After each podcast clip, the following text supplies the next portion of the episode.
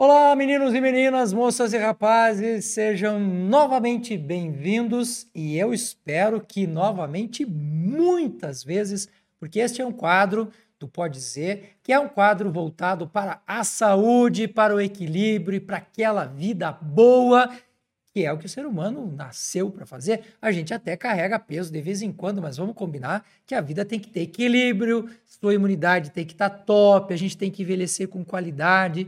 E este quadro do Pode Dizer, que é o nosso Pode Dizer para o Luckman, Luckman sou eu, eu sou o Dr. Luckman, é um quadro em que a gente trata de saúde e vocês sabem que todos os convidados que nós trazemos aqui são sempre convidados de alto nível quando se trata de saúde, espiritualidade, filosofia, nutrição, tudo que interessa para o ser humano.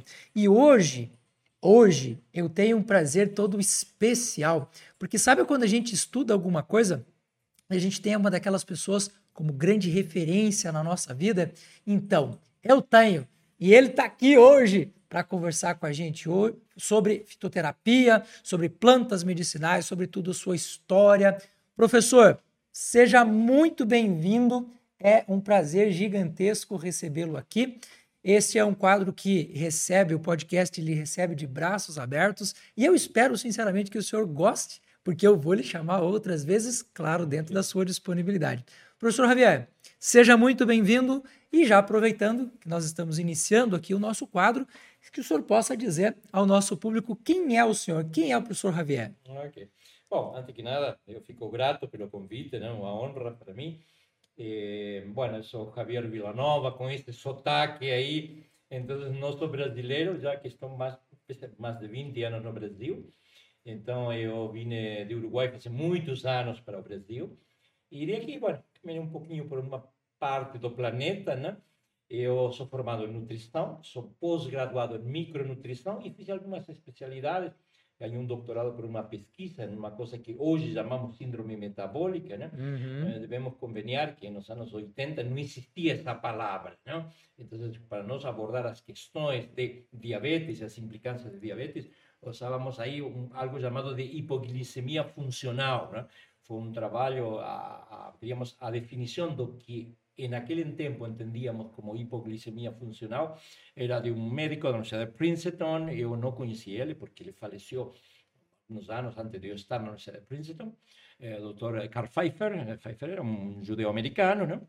Y él identificó justamente algunas cuestiones que después así se usó como plataforma y de trabajos de varios médicos, ¿no? En relación a identificar lo que hoy entendemos como eh, síndrome metabólica. ¿no? Yo siendo de área de nutrición por herencia de familia, ¿no? catalanes, franceses, un poquito de judeos también, ¿no? sefraditas, ¿no? Sí. Entonces, ahí, claro, yo a, a, eh, digamos, he pesquisado y abordado las cuestiones de plantas medicinales. Y en los últimos 30 años, en uma, un giro das plantas medicinais, que es una cuestión que debemos entender muy claro, es eh, poder ter uma ideia bem específica sobre o que, representa plantas medicinais nos, nas diferentes plataformas, por assim usar uma palavra. Então, o que, entendemos hoje como fitoterapia popular, isso está bem definido, o que, é fitoterapia tradicional o que entendemos hoje como fitoterapia clínica. Então, quer dizer que são três segmentos, três segmentos que falam de plantas medicinais com abordagem e com características diferentes. Sim. E uma coisa que é importante é que nós, em um conceito holístico, não, dentro do conceito do integrativo, a gente não deixa de lado nenhuma dessas abordagens. Uhum. Por exemplo, não, eu, eu trabalho muito dentro da fitoterapia clínica, mas para mí a abordaje la fitoterapia tradicional es muy interesante, porque a percepción de planta remedio dentro de un concepto histórico, o sea, como es visto en la China, en la India, en otros pueblos muy antiguos, es muy diferente como ve hoy en día un médico clínico, ¿no? Y a su vez es muy diferente como es observado dentro dos conceptos y usos populares de la planta, ¿no? Son plataformas muy diferentes, mas tenemos que entender cada uno de esos puntos por que é necessário entenderlo? Porque nós não estamos falando de simplesmente comprar e vender chá ou tomar algo que sai de uma planta. Estamos falando da saúde de uma pessoa e, sobretudo, da vida de uma pessoa. Então, Hoje eu posso ser crítico de alguns conceptos de fitoterapia popular, pero não simplesmente para ficar na semântica clínica ou ficar usando essas palavras bem estranhas que a vezes se usa na academia e demais, sino para entender, dizer, bueno, o conceito da fitoterapia clínica talvez tenha alguns elementos críticos, né? Porque muitos analistas, inclusive nas grandes instituições, né? no mundo acadêmico, na própria Organização Mundial da Saúde, a vezes dizem, ah, não, pero com esse critério quer ser alopatizada a fitoterapia. Uhum. E não é uma boa ideia, não? porque planta é planta, alopático é alopático. Mas algunos conceptos de plataforma sobre uso de plantas medicinais devem ser penerados no estricto senso. Senão, podemos cair no erro y, aquí es donde eh, debemos entender por qué.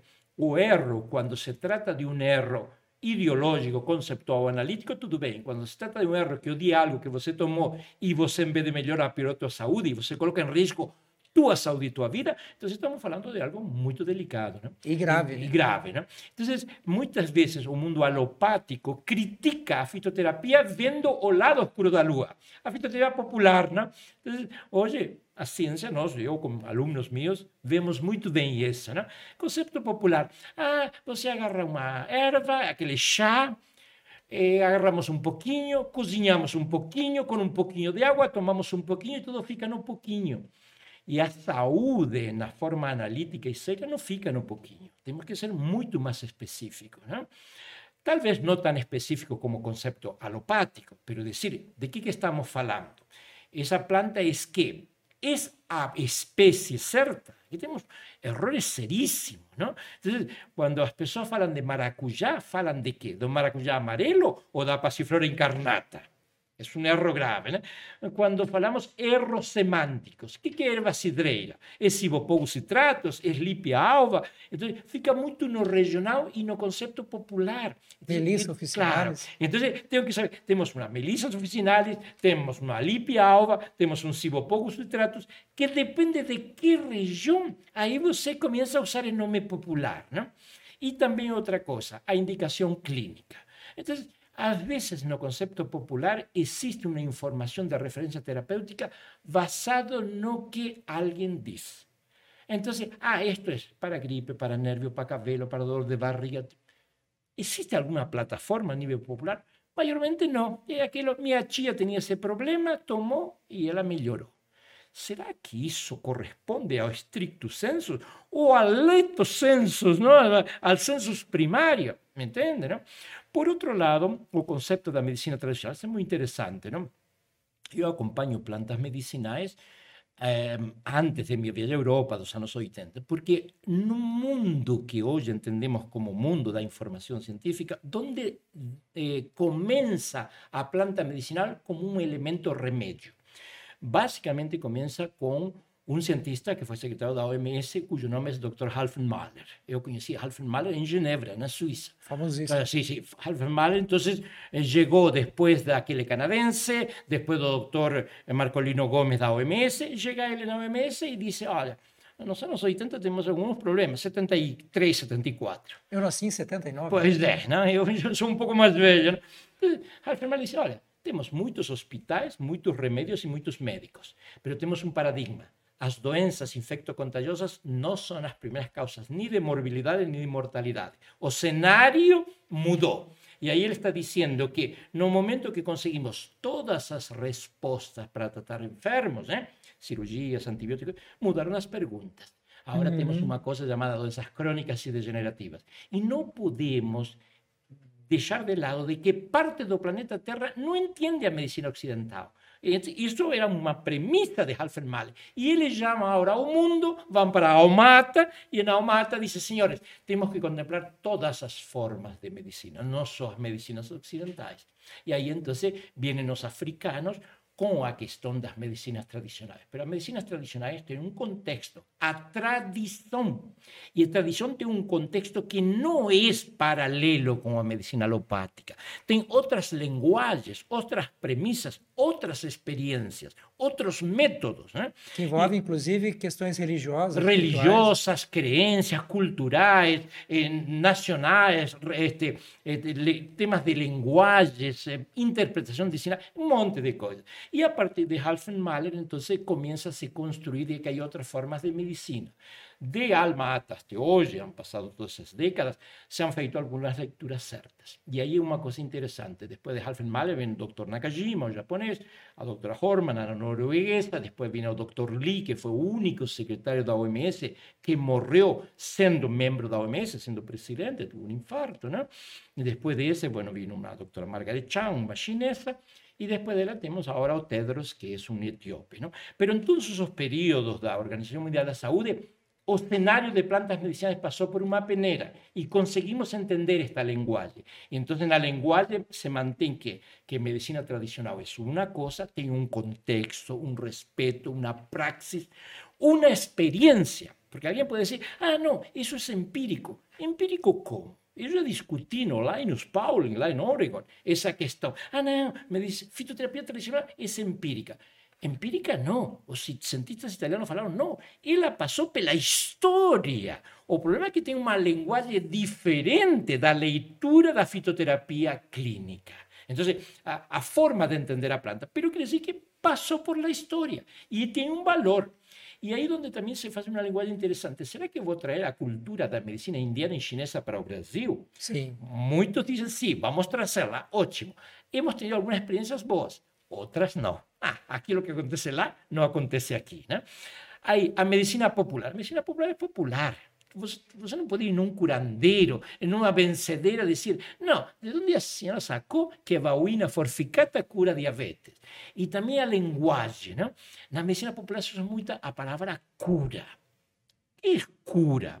Segundo a mentalidade popular, curar é uma coisa. É dizer, você estava com um problema digestivo, tomou um chazinho e melhorou. Isso é cura.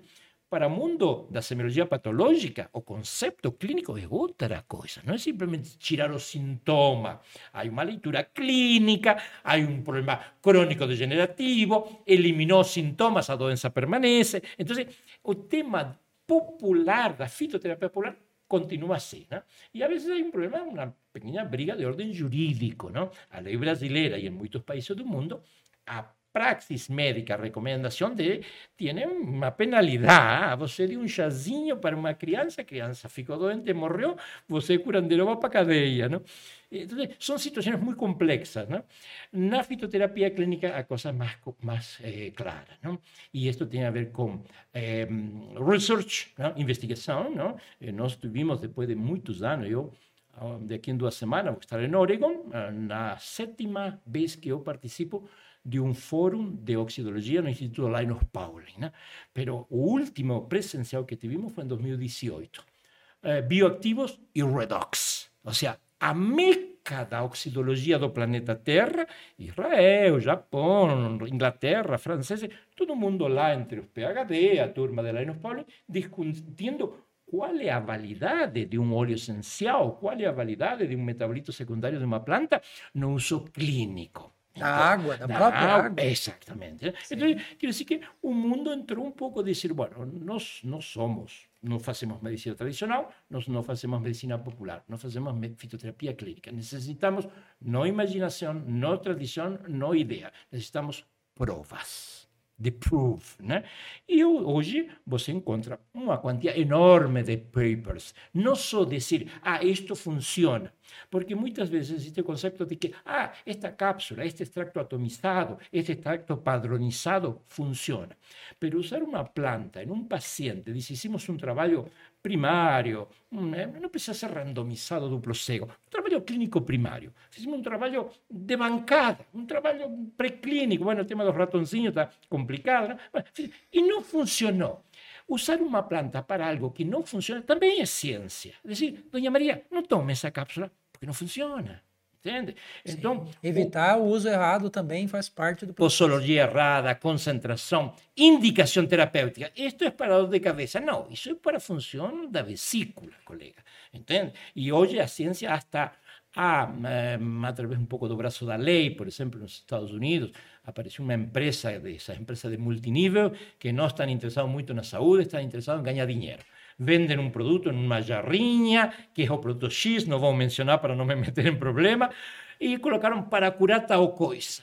Aí a FDA, né, a Food and Drug Administration, a Anvisa americana, disse, senhores, venham aqui, vocês publicaram isto.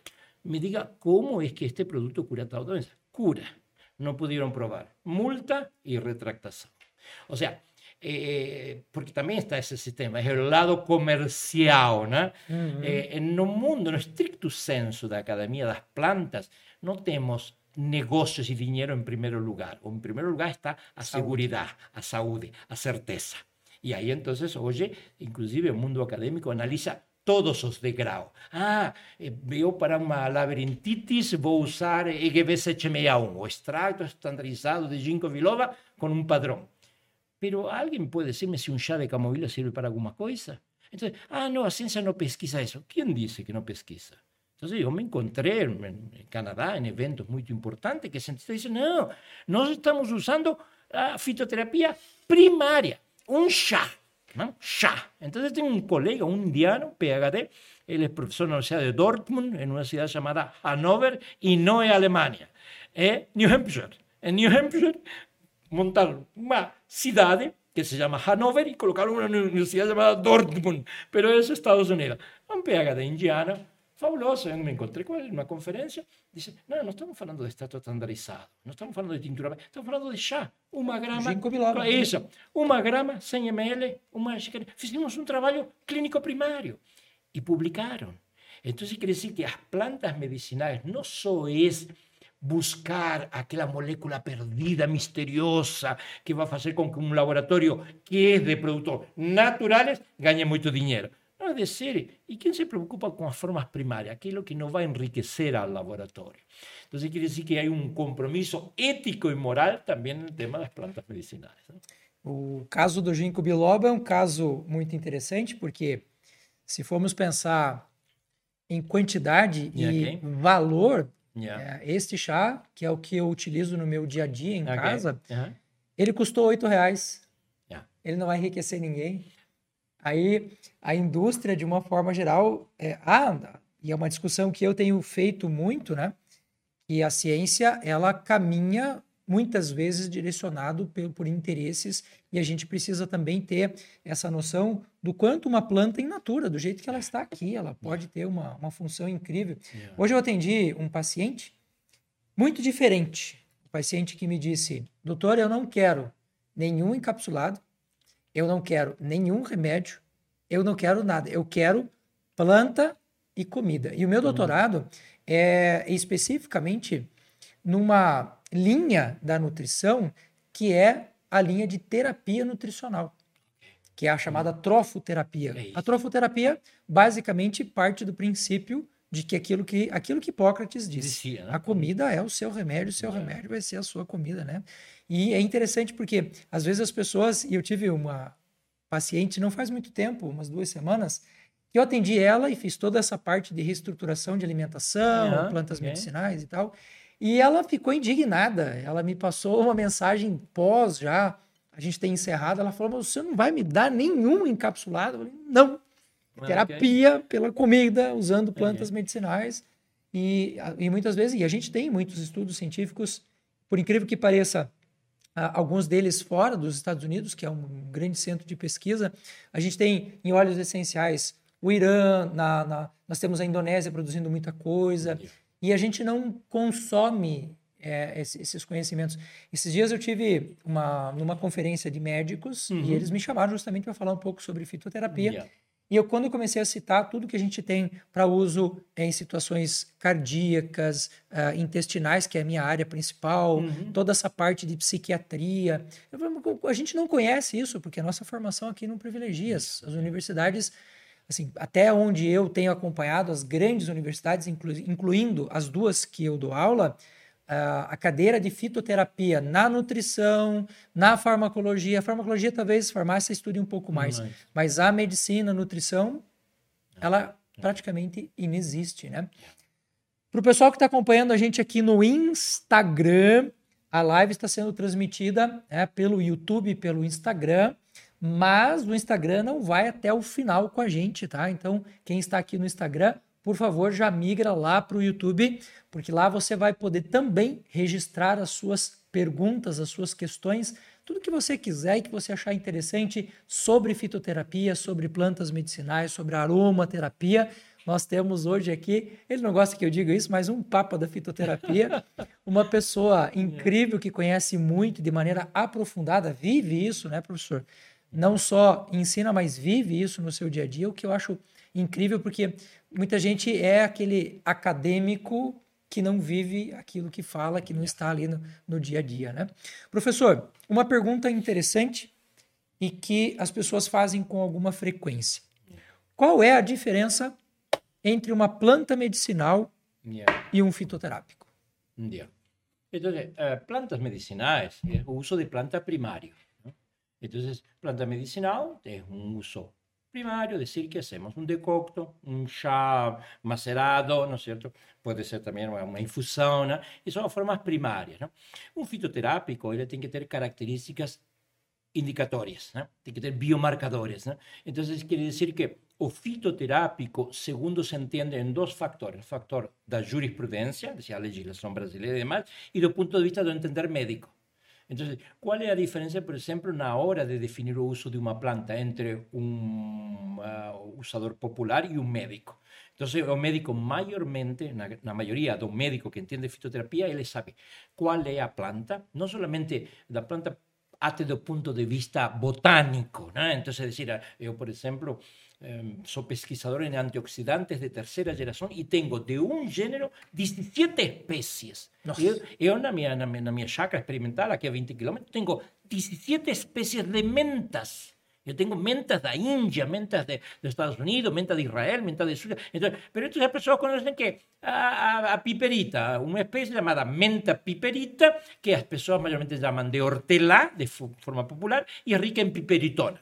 Pero hoje o mundo usa uma grande variedade. Se você vai na França, usa a menta blanche, em Itália, a menta itálica, em outros países, a menta marroquiana, e aí vai, não? Tá? Então, o, o, o, médico, o cara que entiende de plantas medicinales, dice, bueno, yo estoy falando de una especie en específico. Entonces, él tiene una identidad nominal. Si você pergunta para un curandero que usa planta medicinal de forma popular, él no entiende de botánica. Ele não sabe, se você pergunta o que que é o gênero de uma espécie, ele não tem informação. E, e de alguma forma, também nem necessitaria, porque ele trabalha num contexto. O médico sabe de que planta estamos falando. Segundo, ele sabe qual é a apresentação farmacológica. O que, que é? É um pó, é um micronizado, é um atomizado, são moléculas isoladas. Né? Então, quando você fala de algumas drogas, então o taxol. O que, que é o molécula tirada de uma árvore chamada Taxus albums.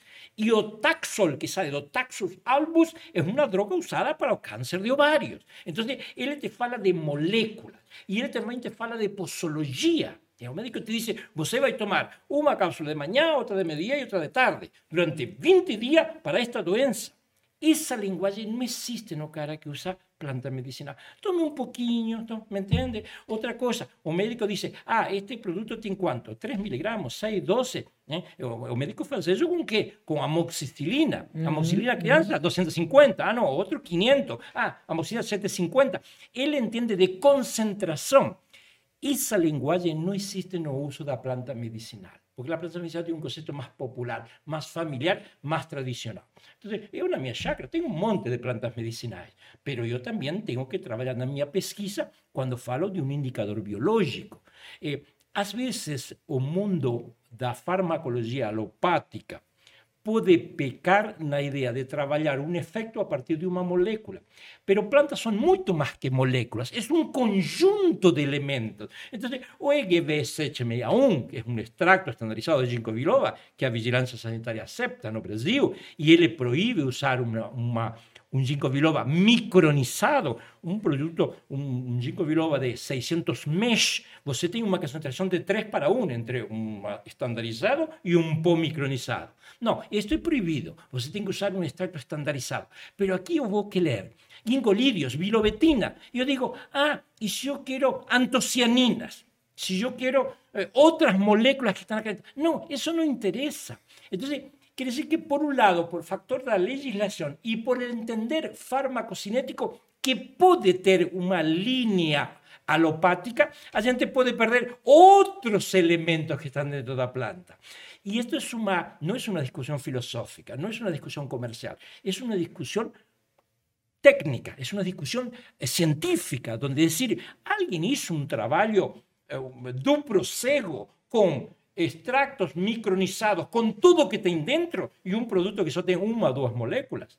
En algunos países se hace eso y dice, oye, usamos esto y no funcionó. De esta forma sí está funcionando. Igual cuando hablamos de sinérgicos, ¿no? Entonces, a turma dice, ah, esta planta sirve para esto, aquella planta. Yo junto las tres y va a servir para A, B y C. Errado, colega. Ahí vos está misturando, Dios sabe qué, ¿no? ¿Me entiendes? Entonces, es un camino que ainda no está muy claro. ¿Y por qué no está claro? Porque no existe alguien que diga, señor, yo doy para usted 5 millones de dólares, faça una pesquisa de tres años y me traigo resultados. Hay para otras cosas, a grandes multinacionales, por ejemplo, ¿quién es dono de Taxol? Una multinacional. Hasta que vinieron los chineses y hicieron una molécula, no, chineses no, indianos. En la India hicieron una molécula sintética de Taxol. Claro. ¿Qué aconteció? Testaron, no funcionó a natural. Entonces creo que la relación era 4 para 1, ¿no? Eh, no es lo mismo que você gane 20 mil reais que gane 4 mil reais, ¿no? Entonces, hoy la ciencia quiere trabajar encima de esas moléculas que dice, sí, esto es un fitoterápico, esto fue probado y funciona.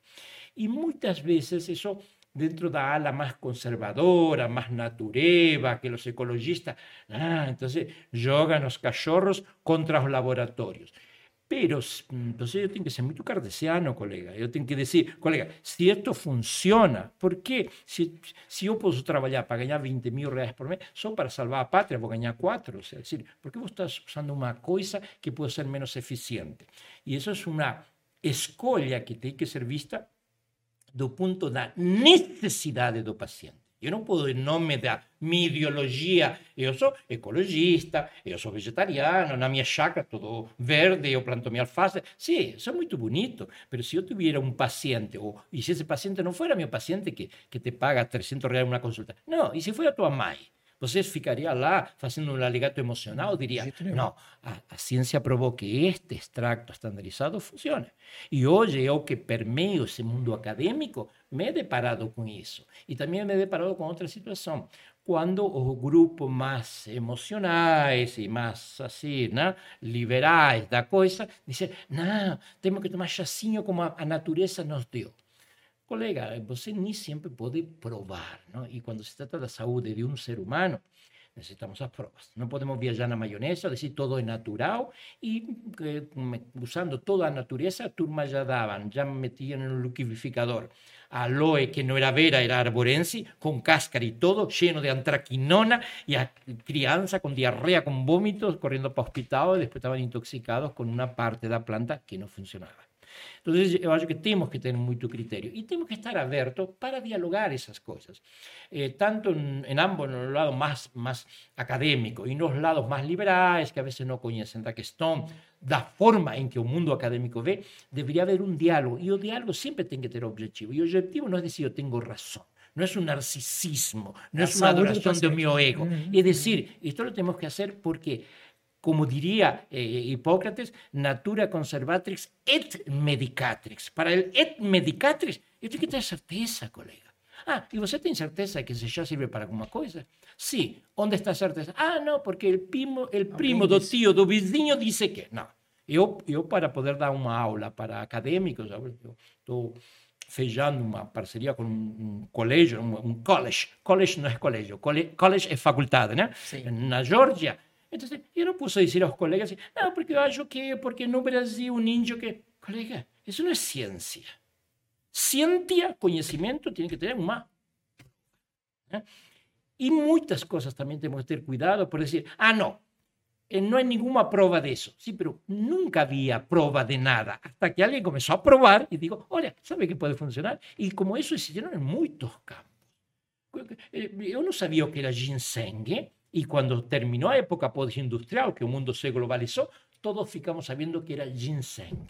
Eu me lembro, pense comigo lá, fines dos anos 80, eu fui pa, para a Europa, quando não havia euro, cada país era uma moeda diferente. Estava na Holanda em uma jornada de uma coisa que era, eu digo, é ridícula. Os caras fazendo, aqueles chineses fazendo aquelas coisas, não sei o quê. E eu digo, I'm sorry, what is this? Is this Kung Fu from the China? Kung Fu, que, que besteira é isso? É daquele filme Kung Fu dos anos 80 que... Não, não, não. Isso é uh, science, não sei o que. Isto é tudo besteira. Oito anos depois, na revista eh, Health World, da, da OMS, na metade da página, diz Tá lá. a ciência provou, o Tai Chi Chuan ajuda a ABC. Quer dizer que, no lado contrário à ideia do estricto senso, está a dizer isso. Olha, e como sabemos se isto funciona ou não? Ou seja, eu, eu sei, por exemplo, que em cima do Eleuterococcus anticosus, uma raiz da Rússia, existe muito de pesquisa. Quantas pesquisas há com o Xi amarelo? Nenhuma. Ninguém disse, olha, vamos agarrar pacientes com problemas renais eh, e vamos fazer um trabalho clínico, uma plataforma, criar um dossiê. Ninguém fez isso. E nesse país, muita gente, lá sobretudo no norte, usa o Xi amarelo. Pero tenemos algunos indicadores. Estos indicadores tienen que servir al mundo de la ciencia y a uso populis, vox populis y praxis populis para decir, esto no tenemos prueba, pero puede funcionar. Y ahí la ciencia tiene un compromiso. Y el compromiso de pesquisa es educación, ¿no? E isso é uma coisa bem interessante quando a gente vai falar de fitoterápico, porque a medicina tradicional ocidental, principalmente, é, eu, e eu tenho tratado muito com médicos e colegas de todas as áreas, inclusive Yeah. é, farmacêuticos, em que há um tratamento em relação à fitoterapia como algo popular. Sí, sí, sí. No, no se hace a leitura científica. Você quer ver o médico passar vergonha, ele te passar uma medicação X, um antibiótico, alguma coisa nessa linha, e você lhe perguntar: não existe nenhuma possibilidade de usar um fitoterápico Terápico. para fazer, para fazer esse controle bacteriano que este antibiótico faz? E a gente vai, o professor estava falando agora sobre esses mecanismos farmacodinâmicos, farmacocinéticos, né? O transporte, como é que é. O a gente nunca para para pensar como é que o antibiótico funciona. É. E aí, quando você diz que existem possibilidades é, no uso da- do que a pessoa tem em casa, o orégano, o orégano vulgare, Ajá. uma alicina do alho. a- eu- eu- sério? Sério? É, tem, tá na sua casa. E as pessoas não sabem. E, então, a fitoterapia, ela tem sofrido, é, aqui no Brasil, pelo menos a minha experiência é muito grande nesse sentido, das pessoas tratarem a fitoterapia como algo paralelo. E ela não é paralela, ela é um tratamento como qualquer outro. Ajá. E ela tem eficiência, ela tem estudo, ela tem molécula comprovada. Né? Quando a gente vai falar de uma próstata, isso que o professor estava falando agora do Yeah. chi amarelo, com tratamento tradicional, para alguns casos de endometriose, com chi amarelo, com a unha do gato. E a gente começa a olhar para esse mundo com olhos diferentes quando a gente começa a estudar a fitoterapia e todo esse processo da farmacologia, da farmacognosia, de tudo isso, a gente acha que a fitoterapia é algo paralelo e ela não é. Professor, o senhor que tem um, uma- um conhecimento não só de Brasil, mas de, de mundo, né? Como é que a fitoterapia está sendo vista hoje no mundo? Como ela está sendo tratada hoje no mundo, desse ponto de vista científico? E, e, assim, se o senhor fosse fazer uma projeção de hoje, 2023, para os próximos anos, como é que o senhor vê a fitoterapia nesse mundo da saúde? Ya. Entonces, uma- é uma coisa interessante, né? que o conceito de plantas medicinais tem a ver mais com uma, uma, uma, um princípio filosófico eh, en, su, en su leitura primaria. ¿no? Entonces, ¿cuál es el concepto filosófico? Esas plantas, es natural, es verdezinho, es bonitinho, aquela coisa, ¿no? Vamos salvar o planeta, ¿no? Pero acho que a leitura é muito, ou seja, como disse assim, não, o buraco é muito mais embaixo. Então, isso quer dizer que hoje nós temos que ter uma, uma leitura muito mais objetiva, o target tem que ser mais objetivo. Então, a pergunta é, se eu tenho algo natural que não funciona e tenho algo sintético que funciona, o que, que você faz? Então, eh, temos que ser bastante cartesiano com isso. Vamos remitir ao que interessa, colega, não? Eh, Eu, por exemplo, he permeado muito o tema das medicinas quando eram chamadas alternativas e quando saíram de alternativas para integrativas. Pero quando eu falo disto, não estou falando de alguém lá que usa acupuntura ou que usa reiki, sei lá, alguma coisa. Estou falando da Universidade de Harvard, la Universidad de Harvard tenemos un patricio, doctor David Heisenberger. Para las personas que no saben, nos llamamos de patricios a las personas que son judías, ¿no? Aquí con el doctor Julio. Bueno, el doctor David Heisenberger es un científico de la Universidad de Harvard. Y este colega creó un protocolo de este tamaño que él me entregó en manos. Yo tengo, si algún día algún alumno quiere votar, en un, un tiempo que usted usaba libros. Oye, es que esa, no tenemos más libros, todo es virtual, ¿no? El doctor Eisenberg fue en la Comisión do Senado norteamericano para asuntos científicos para explicar qué es medicinas en aquel tiempo alternativas y cuál es su importancia. Estamos hablando de salud pública, estamos hablando de países como India, China y demás que tienen praxis tradicionales que se integran dentro de las medicinas otrora alternativas, hoy integrativas, que tiene una base científica y los resultados están ahí. Entonces, hay cosas que no pueden ser negadas. Por otro lado, cuando saímos de la cuestión de las medicinas alternativas y ahora son integrativas, ¿y por qué esa, ese, ese juego de palabras? Es porque cuando decir alternativo, ¿qué es alternativo? Olha, yo trabajo 8 horas por día. Si eu não posso trabalhar 8 horas por dia, me mandam embora, eu vou trabalhar de Uber. Estou creando algo alternativo. Na ciência não funciona assim, não? Porque eu digo, olha, você tem um, hipertrofia cardíaca, então temos que fazer uma cirurgia. Ah, se você pode não fazer uma cirurgia, pode tomar um chá. Não, colega, você com chá não trata hipertrofia cardíaca. Ou seja, quer dizer que estou integrando o que funciona com o problema. Y a veces yo puedo tratar un problema con un elemento alopático, pero tengo una lista no pequeña de efectos colaterales y contraindicaciones. Si yo puedo tirar esto de efectos colaterales y contraindicación y usar una cosa natural que es eficiente, entonces voy a integrar esto, ¿me entiendes? Uh -huh. Ahora, Aquí hay otros elementos, no solo el tema conceptual, el tema da jurisprudencia y el tema da praxis y escuela médica. ¿Cuál es la materia que más estudia no médico? No es semiología patológica, no, es farmacología. Uh -huh. Ahora usted pregunta, ¿cuánto estudia un médico sobre bioquímica molecular? Él le va a decir, yo tengo un paciente infectado. Digo más, voy a dar un ejemplo. Yo tengo un paciente con cáncer. Y entonces voy a usar quimioterapia, pa, pa, pa, y voy a dar churrasco a él todos los días. Azúcar. Entonces, o azúcar, peor. ¿no? Entonces, no fue Organización Mundial de la Salud y a IARC, a International Research Cancer Center, que es un órgano consultor de la OMS, que en 2015 dice, sí, carnes curadas están en el mismo nivel cancerígeno que el tabaco. No fue publicado por un vegetariano raivoso, fue publicado por el mayor órgano del planeta que más entiende de cáncer, que es IARC, que es un instituto só de cáncer.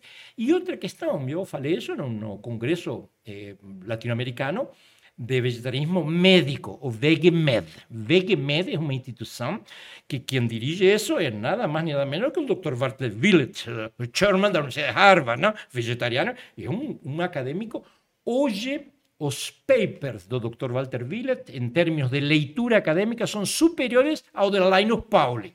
Você não tem como poder contestar um... E, e, e aí, então, eu falei, senhores, hay una cuestión que es muy interesante. Cuando fue publicado a relación de carnes curadas, fríos, eh, nitritos y todo eso, con cáncer, uh -huh. fueron considerados más de 800 trabajos científicos, white papers, trabajos académicos, conclusivos. No es, no estamos cualquier fazendo, coisa. Não é qualquer coisa. É muita coisa. E aí você leva um paciente com câncer que dá mioterapia e você dá um monte de comida com carne.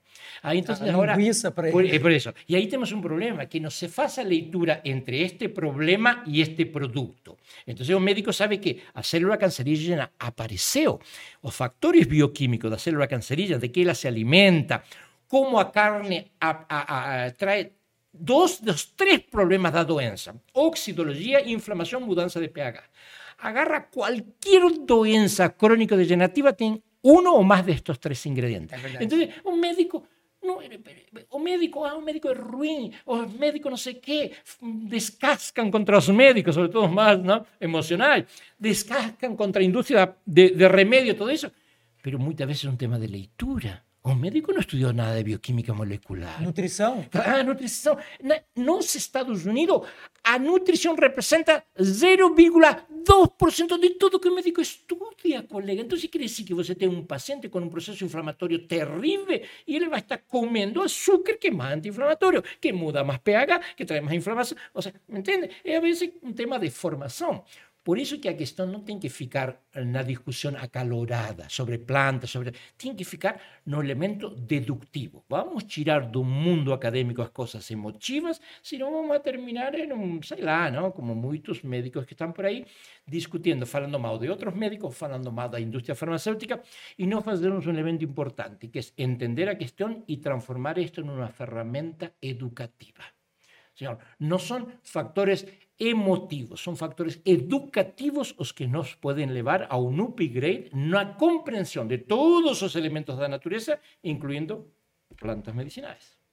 Incrível! Eu já tinha prometido para vocês que a conversa ia ser em alto nível. Eu espero que você esteja acompanhando, porque a coisa tá fervendo assim, a cabeça e a mente, o coração e até as emoções é, no momento como esse, a gente começa a fazer 55 mil conexões aqui sobre tudo isso e sobre, às vezes, professor, eu me sinto solitário okay. nessa conversa de falar para as pessoas o quanto é importante é, você integrar realmente os tratamentos, né, de nós colocarmos o médico, o nutricionista, o farmacêutico, o fisioterapeuta, o odontólogo, para conversar e não para se matar, não para se arrebentar, porque às vezes a impressão que eu tenho é exatamente essa, né?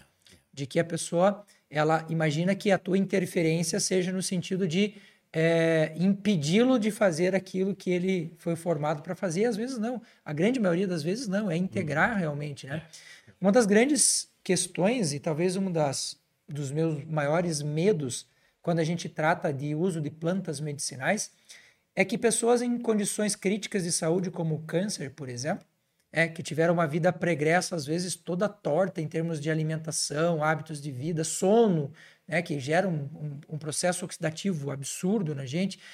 Essas pessoas, quando se dão conta de que estão doentes, entram numa espécie de desespero uhum. e passam a associar tudo que alguém fala sobre câncer e essa semana eu tive uma, uma situação assim, é, de uma pessoa que já tinha passado por inúmeros profissionais, mas nenhum tinha parado para fazer o que eu fiz, que é costurar tudo isso. O que você está fazendo aqui, aqui, aqui? E eu me dei, me dei conta de uma situação é, em que eles foram buscar com uma, uma, uma, uma fitoterapia mais popular, uhum. o, a famosa garrafada, oh. em que há sete ervas milagrosas e dessas sete a gente não sabe nem quais elas são. É, então, qual a probabilidade de uma garrafada dessa inviabilizar uma ação que precisa ser feita por um, um químico como a quimioterapia, né? E, a gente não, não, não para para pensar nisso. E isso é um risco muito grande na, na saúde de uma forma geral, né? Pessoas queridas que estão aqui com a gente no Instagram, para você que está acompanhando a gente na live ao vivo, o tempo para você acabou. Eu vou pedir para você migra lá para o nosso YouTube, você vai entrar no YouTube no Pode Dizer, Pode como está escrito aqui atrás, e lá você vai continuar conosco nessa conversa super afinada, super show de bola que a gente está tendo aqui com o professor Javier sobre essa questão de fitoterapia. Então, para você do Instagram, um abraço. Para você do YouTube, você continua com a gente aqui. Pessoal do YouTube, se você ainda não é inscrito aqui no canal conosco, faz a tua inscrição, ativa o sininho Rick, alcança o celular aqui para mim, né? É, faz a tua inscrição, ativa o teu sininho e aproveita para fazer aí as tuas perguntas, que aqui a conversa vai longe e a gente tem coisas muito bacanas ainda. Obrigado, Rick. Para conversar e aquilo que você tiver de dúvida, de pergunta, você pode ir registrando aqui conosco. Professor, quero puxar um assunto polêmico. Uhum. Óleos essenciais. Óleos essenciais. Por que, que eu digo que é polêmico? Porque até pouco tempo atrás nós não tínhamos conhecimento popular, nem aproximação das pessoas com óleos essenciais, com raras exceções que nós tínhamos aí, é, como por exemplo o uso do óleo de cupaíba, óleo vegetal, óleo essencial e tal, mas sem muito estudo, sem uh, muito aprofundamento. E hoje nós estamos vivendo o momento, talvez a década dos óleos essenciais. Yeah, Todo mundo está yeah. falando, o Brasil está falando, o mundo está falando, a China está yeah. falando. Professor, Óleos essenciais. Qual a importância deles para a fitoterapia, para a saúde de uma forma geral? Então, uma coisa interessante é que, como as plantas medicinais, os óleos essenciais acompanharam o ser humano na história. Inclusive na Torá judaica nós encontramos óleos, eh, encontramos eh, no Talmud e muitos livros antigos, o imperador Shenun lá, 3000 antes de Cristo e aquela coisa. Então, quer dizer que óleos essenciais fazem parte do ser humano. Agora, então, a, a pergunta é cuándo, cuándo, cómo y por qué encaramos o esencial como un elemento válido. ¿no? Entonces yo acho que el mundo da oxidología, Linus Pauling y otros grandes protagonistas entendieron un poco la importancia de las sustancias grasas, de las gorduras, y entre los biomarcadores liposolubles, llámense óleos esenciales. Entonces, óleos esenciales son, están dentro de una categoría, ¿no? Entonces, la pregunta es, ¿por qué un óleo esencial es bueno para la salud? Porque estos óleos esenciales cargan elementos, biomarcadores, que van a tener una o más funciones dentro del organismo humano.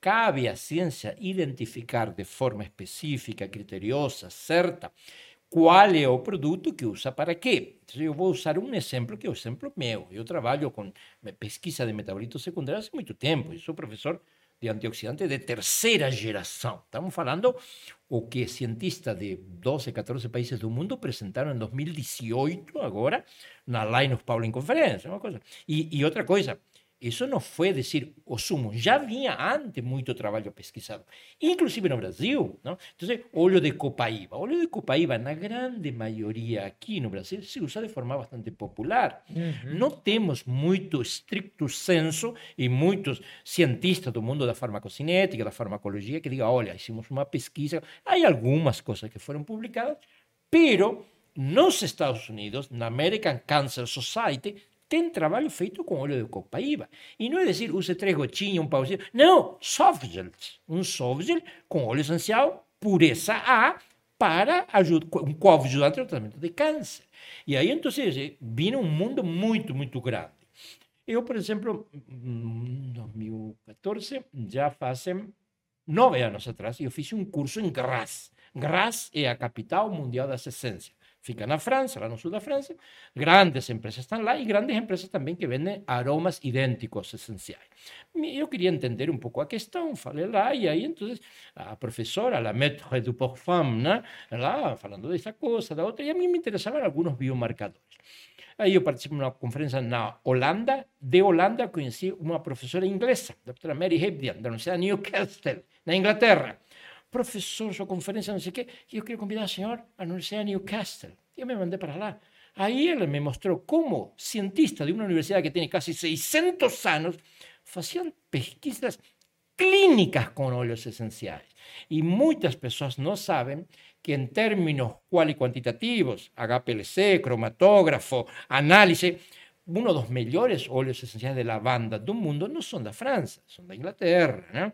Hay una isla maravillosa que produce un óleo esencial de lavanda maravilloso, la isla de Jersey. Entonces, Jersey es una isla que está cerca de Francia, pero es una isla inglesa.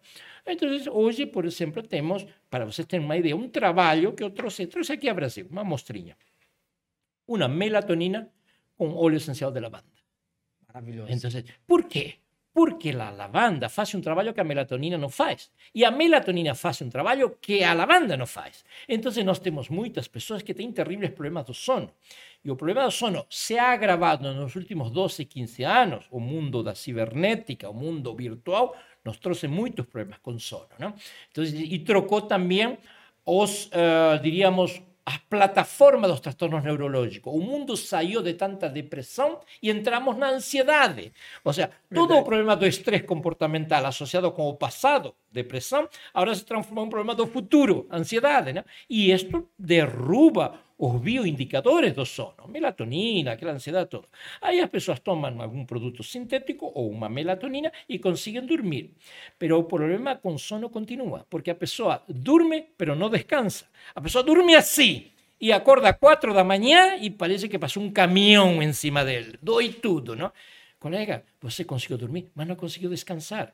E agora os papers, pesquisas, dizem assim, os pacientes que tomavam melatonina, eles podiam inducir o sono, dormir todo eso, y las personas que tomaron óleo esencial de lavanda, grado farmacéutico, consiguieron descansar. Y ahora nos tenemos un problema, que es entender la ciencia a luz de la jurisprudencia. A FDA é o lado liberal, pero a EMA, a European, Medical Agency da Europa, ella não tem muita, muita coisa de vamos ganhar dinheiro. Os europeus dizem, não, temos que trazer provas, são durões. Ele diz, me traga todas as provas, cadê os papers? E a EMA, a European Medical Agency, falou, e, e outra coisa, não é uma coisa de um alemão, não, é toda a Europa. A EMA é toda a Europa. Eles têm um protocolo, eu tenho acesso aos documentos deles, Entonces sí, esto es así, es grado 1, o grado 2, o grado 3, o grado 4. Eso no funciona casi nada, funciona un poquillo, funciona, funciona muy bien. Y ellos catalogan y publican. Outro problema é o assunto da jurisprudência. A Anvisa, no Brasil, diz: não, você não pode usar mais que de 0,3 de melatonina. Pense comigo. De onde saiu essa informação? Eu conheço as normas da FDA. Eu estive em Washington, D.C., me reuni com a turma, visitei aquele prédio gigante, eu tenho paper. A mim, o governo americano me manda a meu e-mail informações publicadas todas as semanas. De onde saiu 0,3? Eu quero saber. Não existe nenhum paper que fale de 0,3. Se teu cérebro, tua pituitária produz de 3 a 4 a 5 miligramas, por você usa 0,3? É o mesmo que eu de repente vou dizer, não, a partir de agora o salário mínimo no Brasil não é 1.200 reais, a partir de agora é 300 reais. Colega, por quê? Por quê? Me entende? Óleos essenciais hoje em dia estão muito bem identificados e há muito trabalho de pesquisa. Você sabe, por, por ser descendente de judeus, nós temos em Israel um centro de pesquisa maravilhoso, possivelmente o melhor do mundo, o Instituto Weizmann. Eu estive em Rehovot, eu estive em Weizmann, e eu vi que os, os científicos estão. E outra coisa, Weizmann recebe milhões de dólares do planeta Terra para saber isto funciona ou não funciona. Não queremos namorar com a ideia, não queremos sair com uma bandeirinha para brigar contra quê, não estamos aqui abraçando os LGBT. Não, não prove, you need to prove. Cadê as provas? Onde está a base científica? E hoje temos trabalho, você mencionou, orégano. Orégano é maravilhoso, colega. Incrível. Então, eu tenho aqui software de produtos que nos Estados Unidos se vendem muito bem, empresas de patrícios, né? Vamos ah, fazer um software acá, 40, 70, 110 miligramas, um software de 200 e pouco. Tem isto, isto, isto. Aqui está a prova. Pronto. Eu mesmo sou a prova. Eu usei para uma unha que tinha um probleminha, uma unha, um produto que todo mundo usa. Eu usei dois anos e não funcionou. Para nada. Não funcionou. Um famoso, não, não vou mencionar, vem da Austrália, não funcionou comigo. Aí eu busquei paper e encontrei um colega da Alemanha, da Universidade de Tübingen, né? Ah, não, usamos isto. Começamos a usar Isto é maravilhoso. Pronto. Ninguém te disse que esse óleo funciona. Estão falando de outro óleo. Fa Desculpe, falam de outro óleo. Não funciona. Diz que sim, há muita coisa publicada. E aqui outro assunto, finalmente. Aquele óleo que cura tudo. E aí a turma factura em cima. E aqui Sim. temos um problema muito sério, porque aí pode parecer nada contra. Você ganha o dinheiro como você quiser, não? Você pode ganhar dinheiro sendo um pastor de uma igreja, sendo um rabino ou um padre. Você pode ganhar dinheiro sendo traficante de droga e uma prostituta. Faz o que você quiser. Só que, colega, quando estamos falando de vender um produto, não estamos falando de que você vai inventar uma marca, vai ficar 20 minutos vendendo uma ideia e vai faturar tantos milhões por mês. Estamos falando da vida das pessoas. Entonces muchas veces ven aquellos vendedores de milagres. Y a veces, lamentavelmente, no meio tem algum pessoal da área da saúde, né? Uma formação, diversas formações. Ah, não, que isto, que outro, que a ilha grega, que não sei o quê.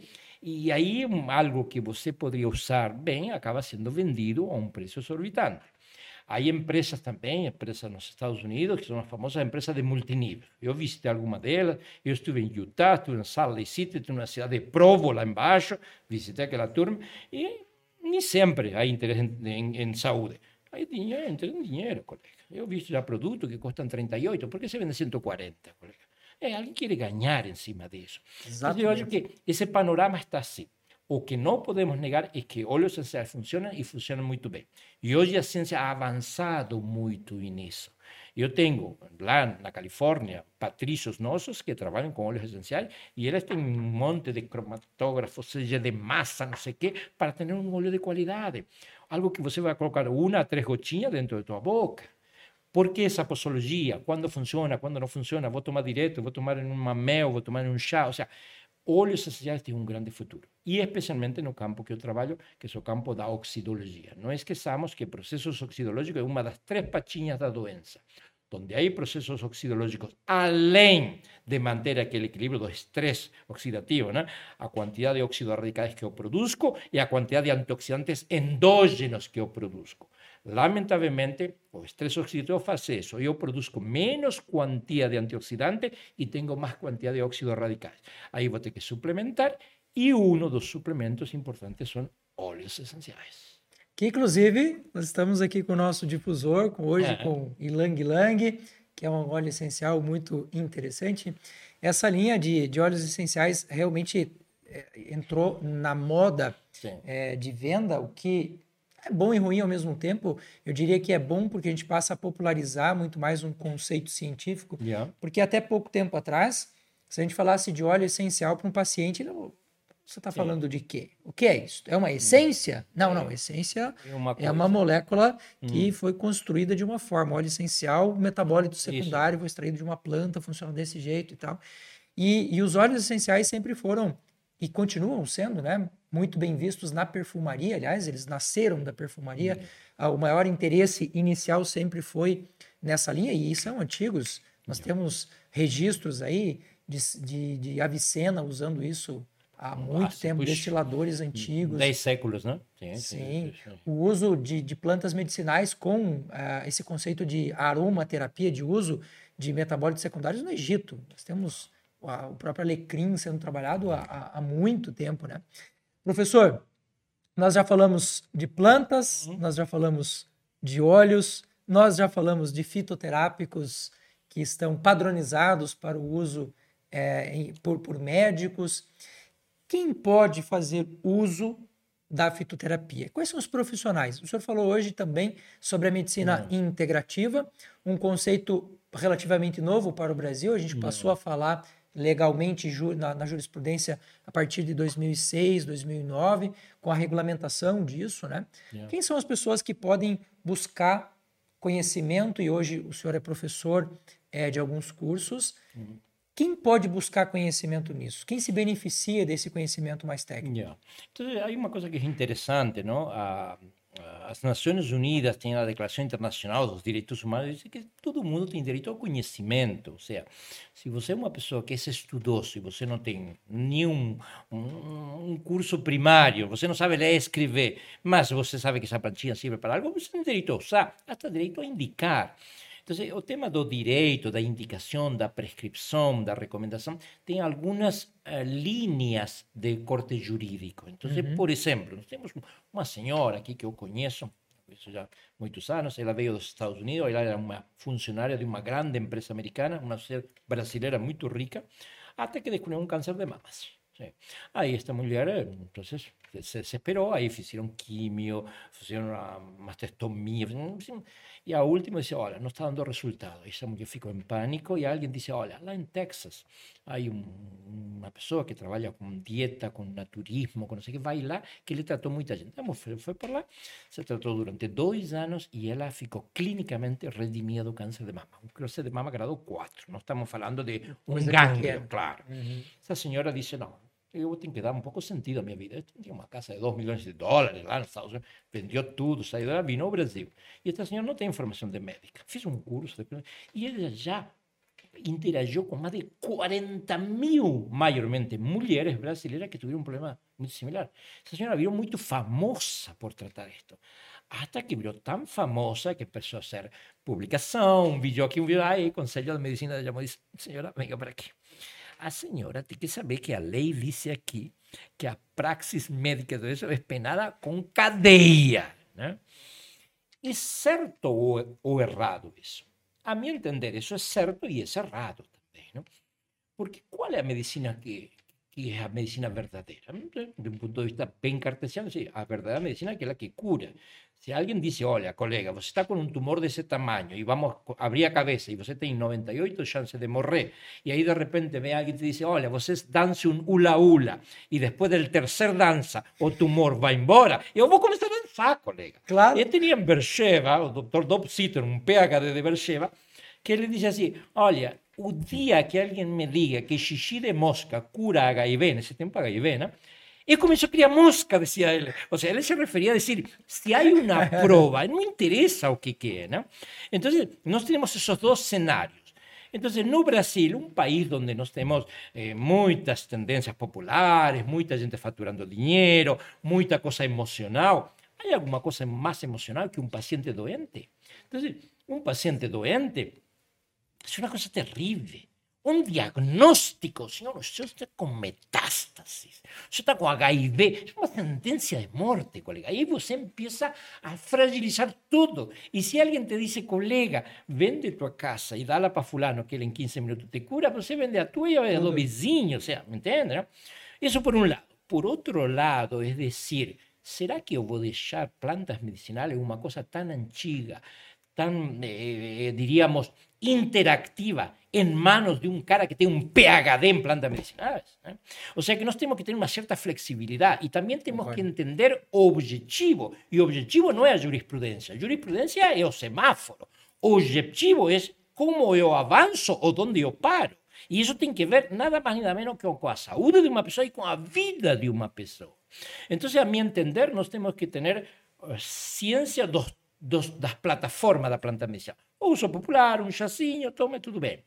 O uso de uma tintura MAI, uma gota, um extracto, tudo isso. E o uso clínico, quando eu tenho um paciente com determinado tipo de características patológicas e demais, você necessita ter uma certa praxis médica.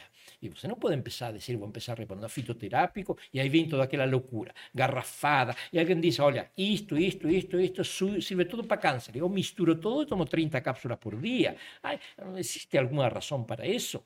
Yo tengo, por ejemplo, patricios nosos, que son médicos, salieron del mundo de la alopatía y dicen, no, yo, esto, yo me fui lá, estudié lá en Egipto, una comunidad no sé qué, y vi que ellos no tenían ese problema. Yo pregunté qué usan, usan. Y yo fui lá, gastó 1.8 millones de dólares él empezó a investigar y llegó a una estructura molecular. Agarró un producto natural, vegetal, hizo una presentación, hizo trabajo clínico, resultado, oye, a FDA aprobó remedio de él. Un producto natural usado, una de las mejores cosas usadas no planeta para tratar cáncer de próstata, metástasis prostática. Y está publicado, white paper, no es, no es bloque de María, nada contra María. O sea, quiere decir que entonces yo tengo diversos grados sobre plantas medicinales. Ninguém no planeta Terra usa para dormir mais camomila que os alemães. Cada 10 mulheres, 6 tomam camomila uma vez por dia como mínimo, não? Agora, dizer, será que você tem que ter um PhD para responder camomila?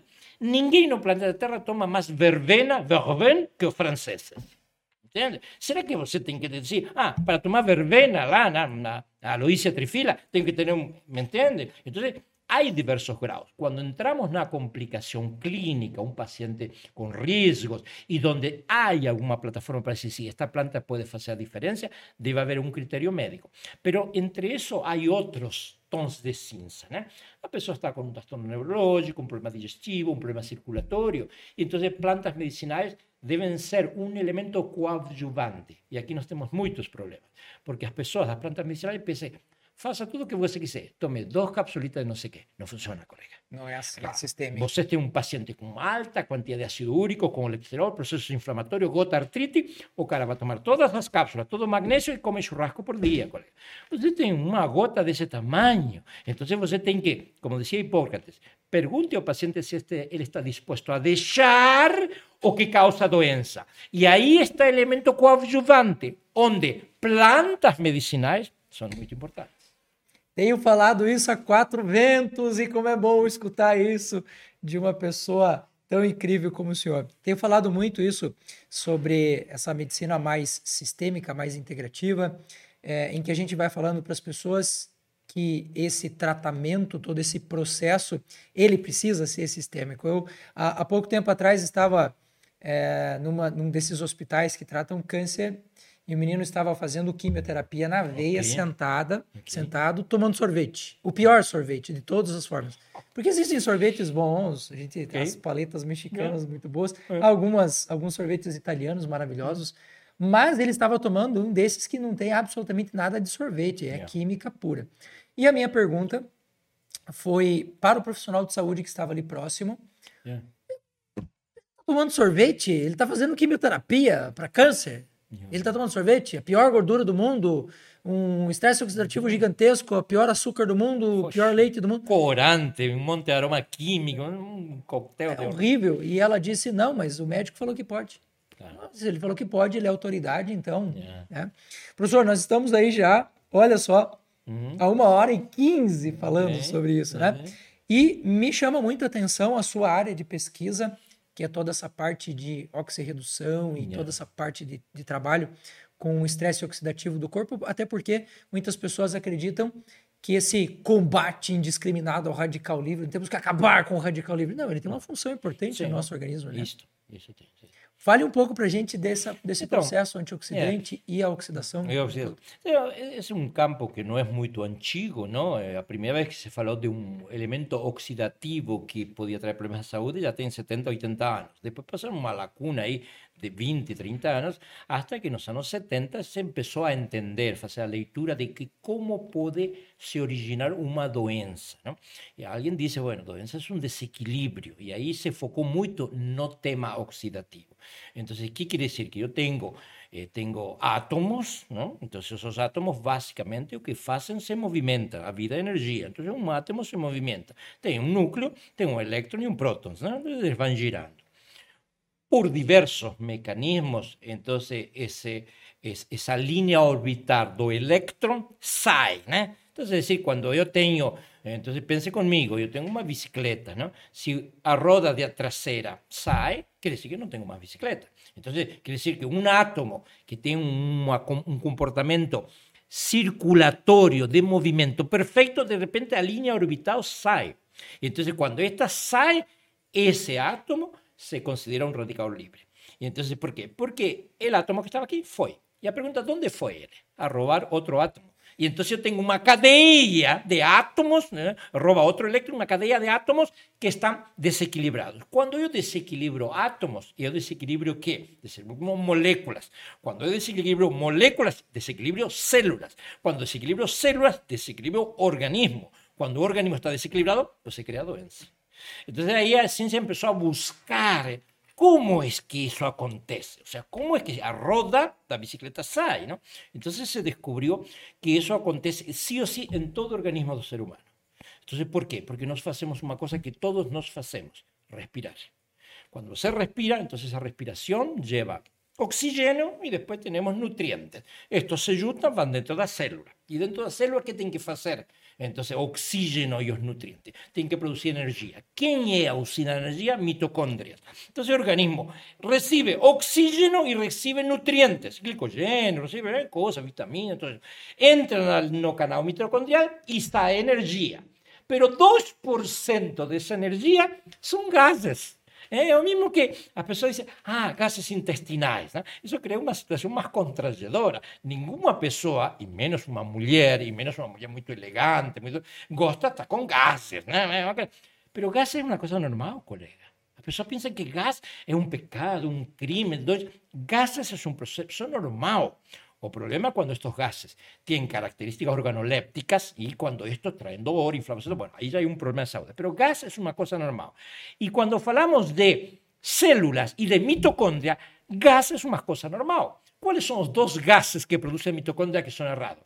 Radical hidróxido y radical superóxido. Estos dos elementos producen que un desequilibrio de átomos.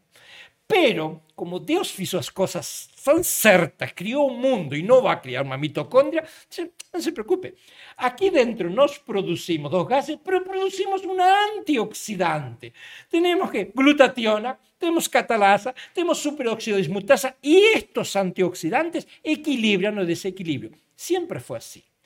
Hasta que o ser humano passou a viver a vida moderna. E aí a coisa começou a se complicar empezó a subir el estrés, empezamos a respirar monóxido de carbono, a comer un montón de productos químicos. Todo. Entonces quiere decir que se crió o estrés oxidativo. Estrés oxidativo es cuando o equilibrio entre los óxidos radicales y los antioxidantes de forma endógena dentro de mi célula se desequilibran. Estoy produciendo mucho más óxidos radicales y menos antioxidantes. Entonces ahí yo tengo un desequilibrio celular y el desequilibrio celular trae doenças. Entonces quiere decir que ahora necesito que traer antioxidantes. Y ahí vienen los antioxidantes exógenos de primera generación, que son vitaminas, vitamins, vitamin C, vitamin E, vitamin D. Bueno, y ahí entonces las vitaminas que son antioxidantes, ya conocemos las vitaminas E, antioxidante liposoluble, ¿no? a membrana da célula tem elemento proteico, grasoso, proteico, antioxidante liposoluble o campeone a vitamina E. Antioxidante hidrosoluble o campeone a vitamina C. E aí andou muito bem. hasta que entendimos que las cosas continuaron se complicando. Ahí ya fumábamos y ahí ficábamos todos nerviosos y comimos productos químicos y tomamos y ahí empezó a vivir inflamada o estrés, correría, remedio químico, droga. Y dice, ahora gente, la vitamina C no fue suficiente, vos tenés que mudarse, alimentar. Hasta que ahí vinieron los franceses, descubrieron que a fruta rouge, oh la la, a frutas vermelhas. E aí vieram os antioxidantes de segunda geração. As frutas, os polifenóis, as catequinas. E aí descobrimos tudo isso. E isso estava muito bem. Resveratrol, não? todo o trabalho dos franceses, não? aquela coisa. O doutor Jean Masquelier, não? eu conheço o trabalho deles lá na França. Não? E depois, claro, vieram outras pesquisas mais.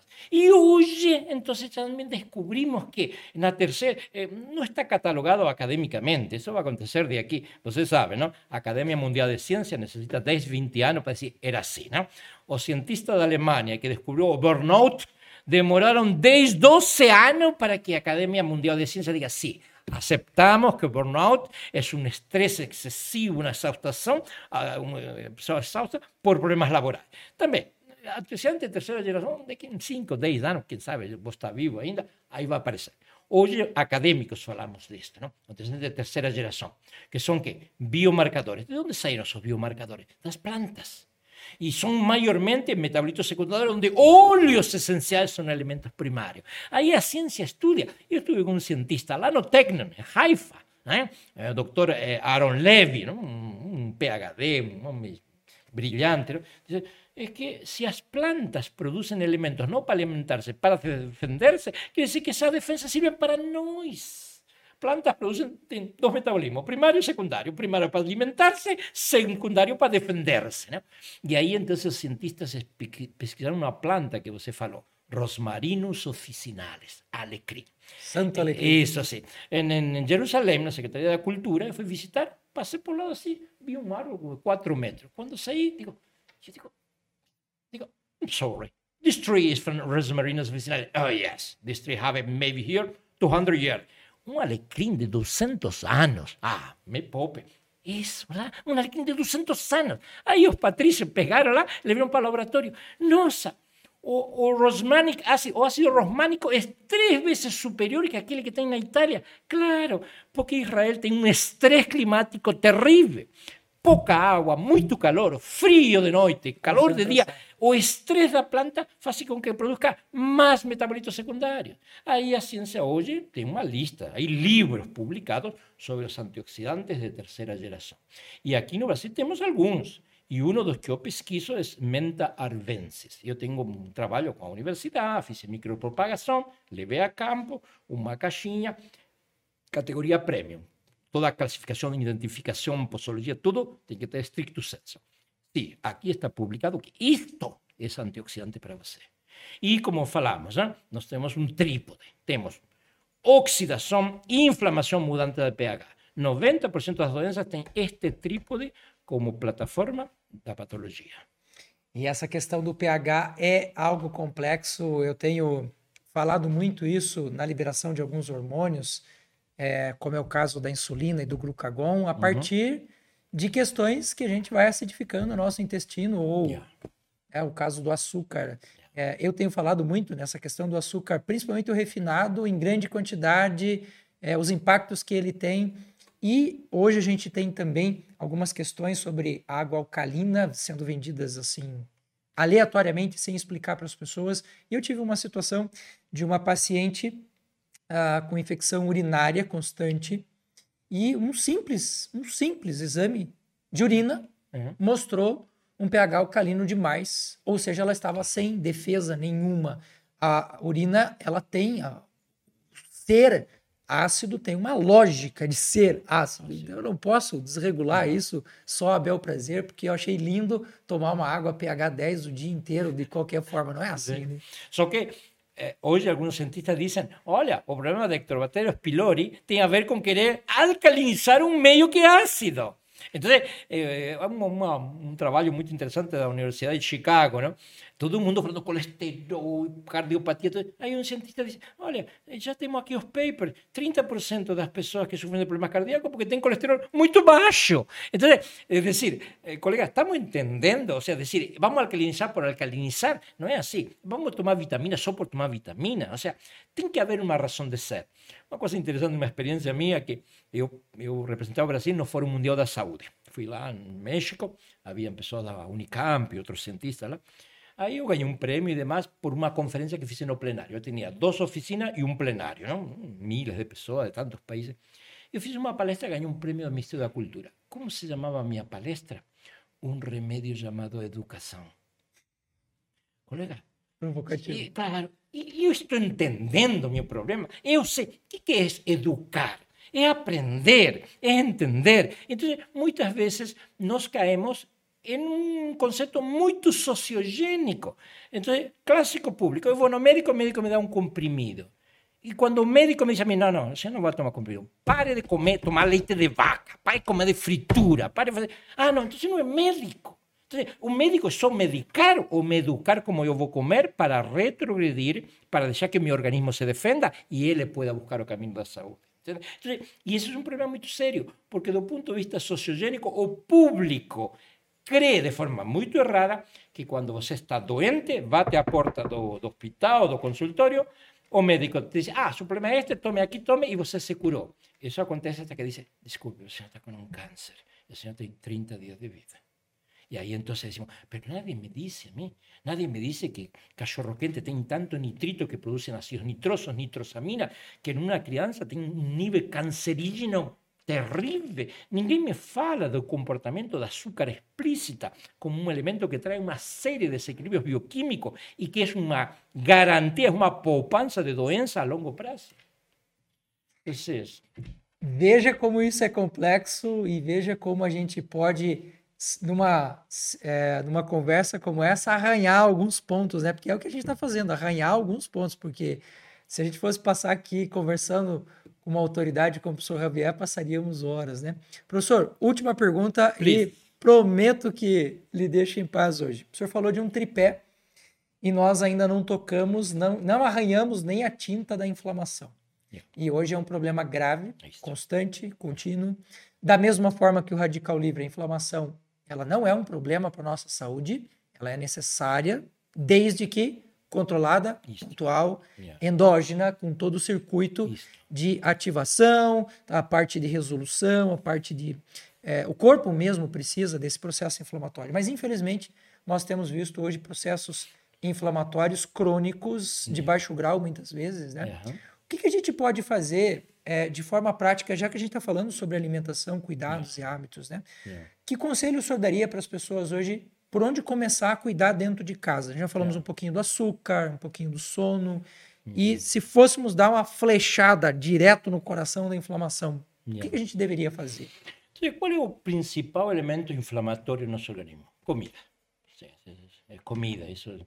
O Dr. Walter Willett, nós chamamos a ele carinhosamente de Pope não? o Papa, né? Uhum. Dr. Waterville, um senhor, eu conheço ele pessoalmente, não? ele me dedicou seu livro, não? o livro foi um best-seller em trinta e tantos idiomas, eu tenho a versão inglesa, né? o livro dele se chama Eat, Drink and Be Healthy, ou seja, coma, beba e seja saudável. Não? Então ele diz, olha, temos que comer, não só para pensar no elemento sociogênico da comida. E hoje o mundo come de forma sociogênica. Você come por quê? Porque é gostoso, porque é cheiroso, porque é bonito, porque você está acostumado e porque tua mãe te deu essa comida. Essa é a plataforma. As pessoas não fazem uma leitura biogênica, é sempre sociogênica. É dizer, eu vou comer isto, ah, e então eu agarro garfo, coloco e vou colocar aqui. Estou comendo isto por quê? Qual é a razão? É a compreensão, o elemento deductivo, y deductivo biogénico, porque vos tener también deductivo sociogénico. Ah, vos comer esto porque es tan gustoso, tan bonitinho, tan cheiroso. pero yo entiendo que eso que estoy comiendo va a tener una reacción química en mi organismo y crea una plataforma cinética. Movimenta, eso movimenta en favor o en contra de nuestra salud, porque comida es o, o, o estepe primario primario de nuestra salud. No somos aquello que nos alimentamos. Entonces, lamentablemente, todas esas cosas que son altamente publicadas, publicitadas y presentadas de forma sociogénica son proinflamatorias. Fritura, carnes, todas ellas, todas ellas. Tuvimos una discusión muy interesante, ¿no? Fue publicada por la revista Nature. Nature, ¿eh? eh ah, oye, Nature briga con, con Science, ni siquiera con Lancet, ¿no? Usted sabe, la revista Nature, una revista científica inglesa, es considerada la revista científica número uno, ¿no? La revista Nature publicó que 73% de los peces de agua fría están todos contaminados, colega, incluyendo los de Alaska.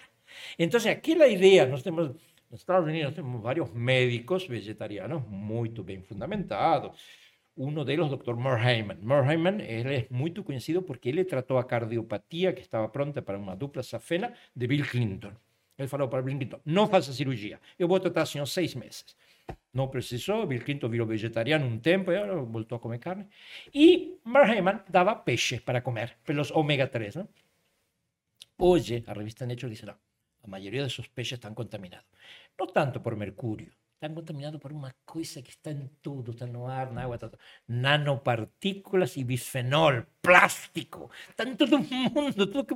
Entonces quiere decir, colega, que você hoje tem un serio problema, inclusive los vegetarianos tenemos ese problema parte dos vegetais, não aqueles que eu planto. Eu tenho uma chácara que tenho 24 mil metros, planto todo orgânico, trago semente orgânica. Pero eu vivo uma bolha, colega. Eu saber a Dona Maria, que tem, ganha 1.200 reais. A senhora que faz a limpeza na minha casa vai lá, ganha 100 conto um dia. Estou falando dessas pessoas. Será que eles podem comprar uma coisa ecológica? Me entende? Então, hoje, tudo que você come está altamente contaminado. E há uma contaminação pró-inflamatória explícita esto es proinflamatorio. Azúcar, leite, todo. Yo, yo no estoy hablando acá de industria del leite. Yo una vez el doctor Drauzio Varela tomó mal un comentario que hizo en un famoso congreso de San Paulo. Yo falei, bueno, yo no soy como doctor Drauzio Varela que recibe dinero de la industria del leite de Santa Catarina para hablar a favor del leite. Yo me debo a aquello que está publicado, no es lo que yo quiero ni lo que yo creo. E aquilo que, que está, os papers estão lá, se você acha que está certo, se não, tudo bem. Faz um teste, agarra uma pessoa, diz isto, isto, isto, faz um teste e vai ver o que vai acontecer. Então, aí temos uma briga muito grande. Primeiro que você não encontra na televisão, nem nos jornais, nem no governo fazendo publicação de maçã. Você já viu maçã sendo publicada? Não, porque não dá dinheiro. O que dá dinheiro é aquela coisa que não é sorvete, que é vendido por McDonald's. Não estou falando mal da McDonald's, estou falando uma verdade. McDonald's vende una cosa que no es ice cream, es una sobremesa. ¿Por qué? Porque todo que tiene lá dentro ni siquiera se puede comparar con sorbete.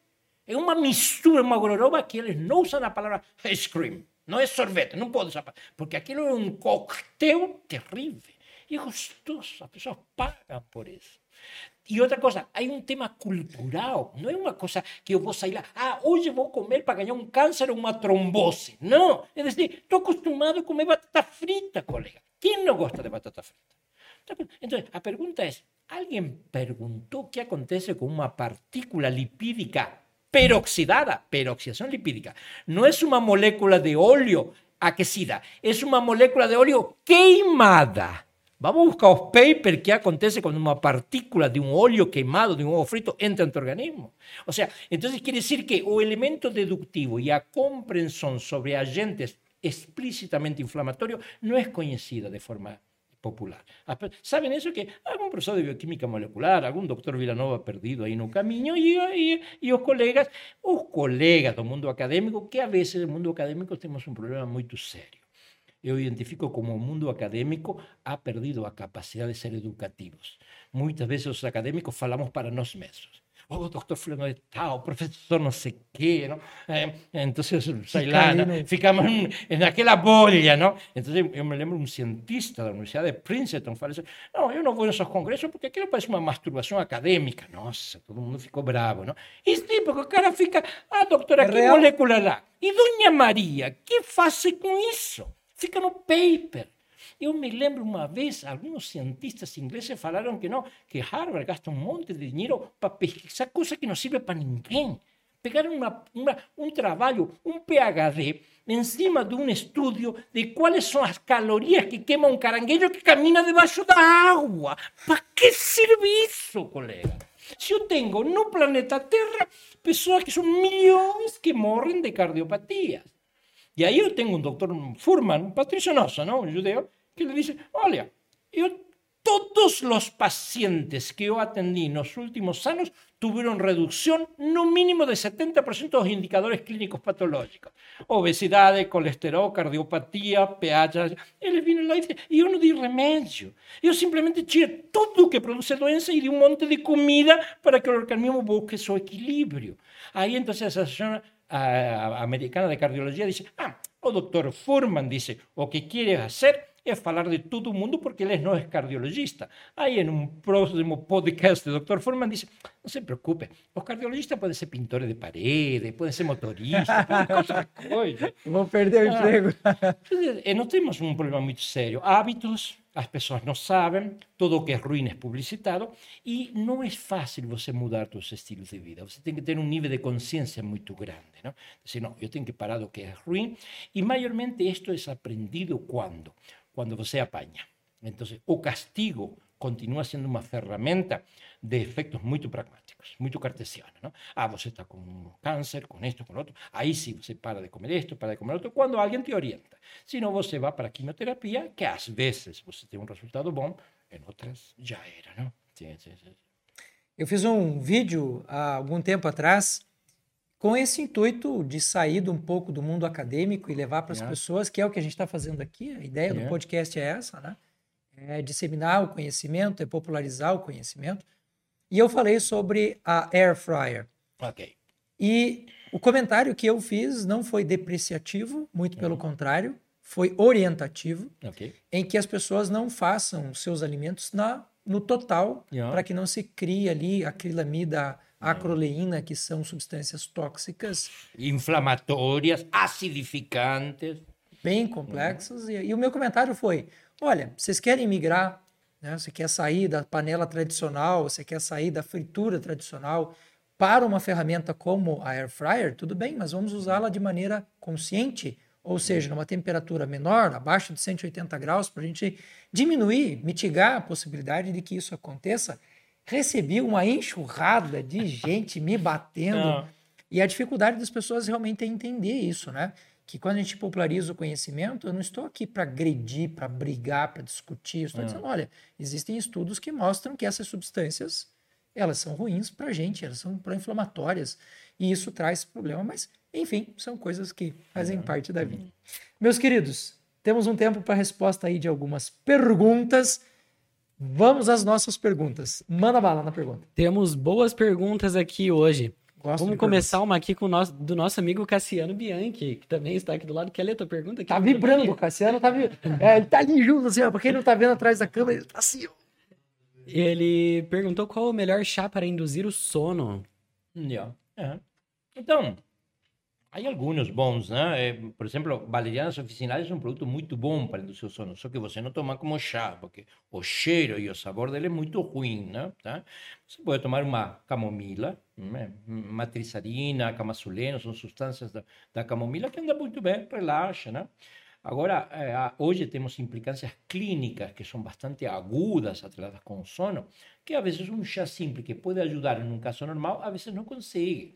Você é uma pessoa que está com um cortisol nas nuvens, com uma adrenalina, não sei o quê, tua casa está pegando fogo assim, no sentido figurado, e você toma 15 litros de camomila e não funciona, colega, né? Então você tem que baixar todos os elementos estressantes, estimulantes, e aí dar um tempo, não? Quem sabe você está baixo em GABA, não? E aumentar um pouco os biomarcadores, o tritofano, alguma coisa assim, não? Uma melatonina, para que você possa fazer isso. Não? Então, hoje eh, não poderíamos generalizar. Do ponto de vista de chá, você tem vários, vários chás que clinicamente podemos indicar eh, para melhorar o sono, não? Camomila é um deles, anda bastante bem. E outros, né? Tem? Depois partimos para algumas cápsulas. Hoje eu uso, por exemplo, com uma plataforma clínica, uso e recomendo tomar alguns produtos onde a indústria farmacêutica, você sabe, não? nos Estados Unidos, praticamente gran parte dos los laboratorios están en manos de patricios, ¿no? Porque a gente, tanto en Estados Unidos como en Israel, pesquisa mucho. Israel es el segundo país en startup, ¿no? y mucho de ellos está con la industria farmacéutica, ¿no? Entonces, por ejemplo, hay un laboratorio en Estados Unidos que produce una melatonina. El nombre del producto es megatonina. Megatonina, no es mela, ¿no? Entonces, no es un producto de 1 o 3 miligramos, son 10 miligramos. Entonces, los colegas consiguieron hacer una cosa interesante. Hicieron un, un eh, eh, to, eh, eh release, ¿no? Dos liberaciones. Entonces es un producto que, un comprimido pequeñino, así, aquí. Esta mitad que está aquí se libera en 5 a 15 segundos. La otra parte aquí se libera en 40 minutos a una hora. Es un time release, ¿no? Tempo retardado para se liberar. Quiere decir que você tem uma coisa que te induce o sono agora e outro para mais longe. Entonces, isto vai poder fazer com que você durma.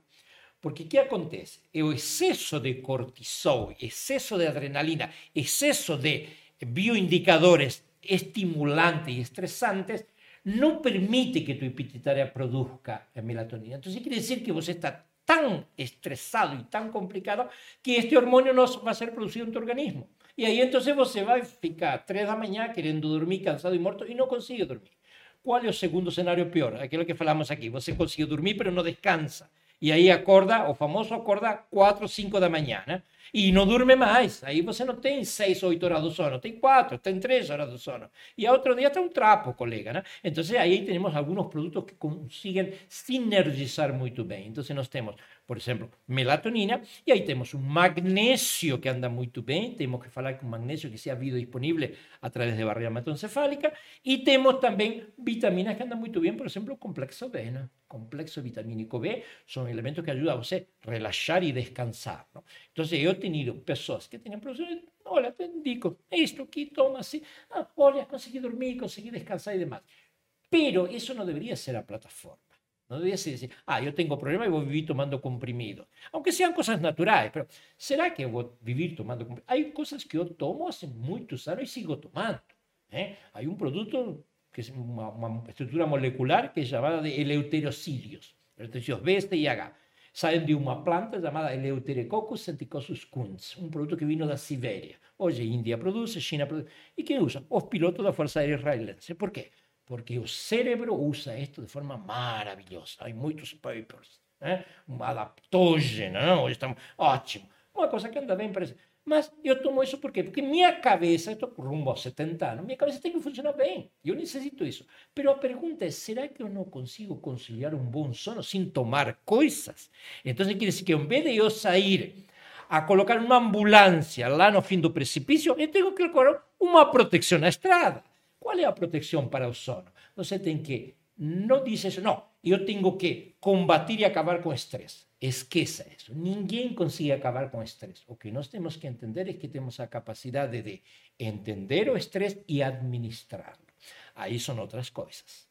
Entonces, si você administrar o estrés, você vai empezar a reducir los picos de adrenalina, a sujetar un poco tu cortisol, quién sabe aumentar un poco tu GABA, que hoy GABA, GABA es un, un peno freio natural, está dentro de nuestro organismo. Las pesquisas con GABA son impresionantes. Entonces yo recomiendo a mucha gente aquí, personas que andaban, que vivían lá, nossa, eles tenían, brigaban contra las moscas que estaban lá no telhado. O sea, colega, que baixar a bola, tem que parar. De... Então, temos que eh, ficar mais calmo, entender as coisas, né? E aí, então, você consegue ter um organismo que possa dormir bem. Não? Eu, cada vez que fico 10, 12 horas em cima de um avião, eu tomo uma melatonina. Tomo uma melatonina canadense, tirada de uma fruta. Coloco debaixo da minha língua, 10 miligramos, dissolve em 3 a 5 segundos. Nem sequer vai para o estômago, é absorvida aqui, não? nano. Maravilhoso. Ah, claro, depois de. Pô, você sai daqui, chega em São Francisco, na Califórnia, por 5 ou 6 horas de diferença. Você vai para Israel, são 5 horas. Ah, organismo então, melatonina, ótimo, não é uma droga, não tem efeitos colaterais, não tem contraindicações, é 99,99% ,99 seguro. Não?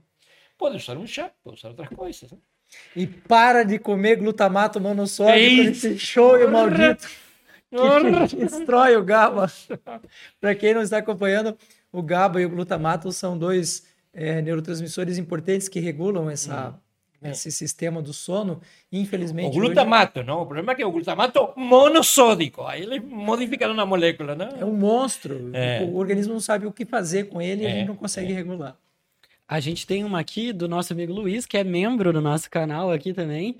Ele perguntou: Júlio e Javier, qual é a opinião de vocês sobre medicinas indígenas como ayahuasca, rapé, cambô e etc?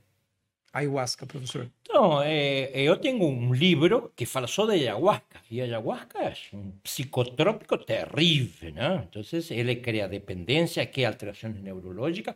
Aquilo, do ponto de vista bioquímico, comportamental, do ponto de vista neurocinético, é um desastre, uma droga, não é um peyote. Uma... Então, quer dizer que, do ponto de vista da ação farmacocinética, né? Então, ele traz problemas muito sérios no nosso organismo. Eu estive na Universidade de Chicago, na Navy Pier de Chicago, quando foi lançado o livro do CBD, não, canabidiol, que Pero as pessoas, muitos médicos, será que eles sabem dos efeitos colaterais de médio prazo, nem sequer de longo prazo? Quando você, evidentemente, não, eu conheço os papers, uma criança, convulsões, 15 convulsões por dia, usa CBD, tem uma, duas, ótimo. Pero se você estuda o canabidiol los resultados de medio y largo plazo ya publicados, es un desastre, ¿no? Entonces, eh, peyote, ¿no? Ayahuasca y todas aquellas herbas, eso tiene un contorno indígena, cultural, tiene un ritual, una cosa así. Ahora, ¿quién troce eso para, para Cidade Grande, no? Entonces, colega, fueron cara pálida, ¿no? No fueron los indígenas que falaron, eu vou te explicar cómo funciona esto na tribu. No, fue a turma lá, paz y amor, aquella turma que antes baixaba LSD hace 30 años, hoy usan las drogas permitidas. Entonces, colega, yo debo decir que yo para tirar ayahuasca fuera do contexto autóctono, eso es simplemente paz, amor y alegría. ¿no? Pero eso no tiene, você no puede decir, ah, no, hicimos una pesquisa seria aquí, falou que esto ayuda a alguna cosa. No, eso se usa, es como, yo estuve en México muchas veces. Só que o peyote se usa nesse contexto. Agora, todos aqueles americanos viciados em alguma coisa, vão lá, compram peyote, ficam naquela festa, naquela coisa rara, e é porque aquela turma, a turma fuge de um elemento que nós analisamos muito dentro da biogenesis, que é o senso do propósito da vida. E isto tem que ver com coisas espirituais e não tem que ver, ah, eu quero vida espiritual, vou lá numa montanha, fica com os dedinhos mirando a nuvem. Nada contra, no, no, no, no estoy burlando, no. pero muchas personas piensan que eso es cosa espiritual, mirando una nube o, o falando con Henry Cristo. Colega, espiritualidad es entender cuál es la función del elemento espiritual en mi vida, de dónde viene a origen de esto. Y alguna turma dice, no, yo para poder tener alguna revelación de algún espíritu tengo que tomar un peyote o alguna cosa así. Não, não isso não tem nada com nada, colega. Eu não recomendo, não uso fora. Conheço colegas aqui de Curitiba que davam para criança, davam para criança. Uma coisa terrível, né? Criança de 11 anos, né? Então, eh, eu, eu, conheço, sei, eu tenho um livro que se chama Ayahuasca. E quando você vê os informes do ponto de vista médico, é terrível, né? É terrível, né? Não, não sou a favor de trasladar isso do contexto autóctono para a cidade grande. Isso é de cara pálida que quer faturar, quer fazer festa e quer fugir da responsabilidade do senso da vida. Seres humanos temos muito problema quando nos miramos no espelho. Ainda temos muito problema para dizer quem sou eu, qual é o propósito, o que está acontecendo comigo. Por que o TDAH hoje em dia afeta mais adultos que, que jovens e crianças? Ah, no, trastorno de déficit de atención es un problema neurológico. No, no es un problema neurológico, es un problema sociogénico. Você antes tenía un target en tu vida, cuando yo tenía 15 años. Hoy você tem 40 targets. ¿Cómo administra todo eso? Entonces es o síndrome del pensamiento acelerado. Y eso no tiene nada a ver con Curie. Antes, en los Estados Unidos ya se falaba del síndrome del pensamiento acelerado y yo tengo papers sobre eso. Entonces, quiere decir que hoy el ser humano está en una encrucijada. Hoje a gente não tem um caminho, tem 40. E você perde a viagem, colega. Hay muchas personas que están muy desesperadas y por eso hoy estamos tan complicados que ainda inventamos alguna cosa o que, o que a, genera, a nova geração dos idiotas. É complicado pensar. Não quero pensar mais. Agora temos inteligência artificial. Antes, colega, você agarrava um livro e você agarrava um livro e leía. Porque aquele caminho que tinha uma montanha, do lado havia uma lagoa e árvores que contornavam, e você tinha que imaginar os árvores, o caminho e a montanha. Agora não, colega. Agora você é um idiota que está sentado com um telefone aqui e está todo. Você de pensar. E os seres humanos pararam de pensar. Simples Entonces, assim. claro, entonces quiere decir que a imaginação, que Einstein dizia, não? É mais importante a imaginação que o conhecimento. Estamos perdendo tudo isso. Então, como nós não temos em claro o sentido da vida, então empezamos a viajar na maionese. Então, eu quero fugir, não? E posso usar hidrocloridato de cocaína, posso usar LSD, que não se usa mais, sei lá, não sei se se usa, não? Ou podemos usar ayahuasca, alguma coisa. É interessante porque para uma sociedade onde as pessoas faziam chá de fita É, como alucinógeno, né? é. É, eu, eu vejo muito essa questão da fuga da realidade. É, infelizmente, isso tem acontecido com uma frequência ainda maior e não é uma coisa nova. O filósofo Soren Kierkegaard, que é o pai do termo angústia, já falava há muito tempo.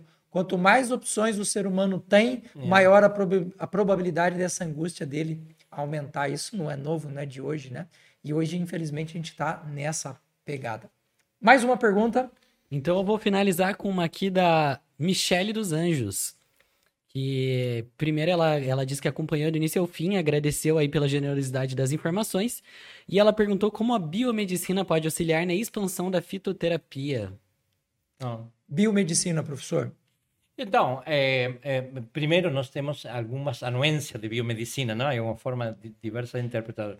Então, do ponto de vista biogênico, vida e origem, ou seja, eu digo, bueno, eu vou trabalhar em todo aquilo que origina vida. Biogênese, eu sou biogenicista, não?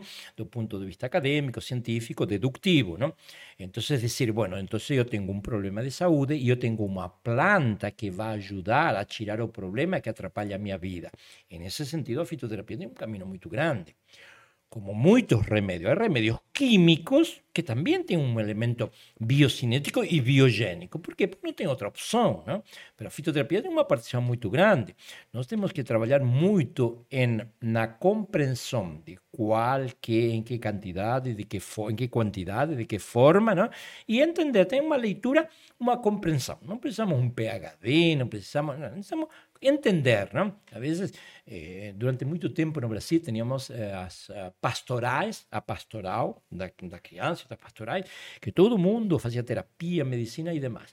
Eu me lembro quando eu fiz um estudo analítico daquela razão humana, aquela coisa, do ponto de vista analítico, nutricional, aquilo era um desastre, não? Do ponto do ponto de vista dos resultados, não. Eles conseguiram reduzir a nu- desnutrição às crianças graves. Então, eu já aqui no Brasil, não, eu, eu não, não católico, pero he tenido decenas, ou talvez centenas de freiras, padres que vinieron a tomar aulas, tudo isso, com maior respeito, eu até ido para igrejas a, a dar aulas, tudo, nada contra, não? E às vezes a ciência tem que dizer, sim, bueno, pero o elemento analítico não ajudou no resultado. E aquilo que analisamos pensava que não, deu um bom resultado.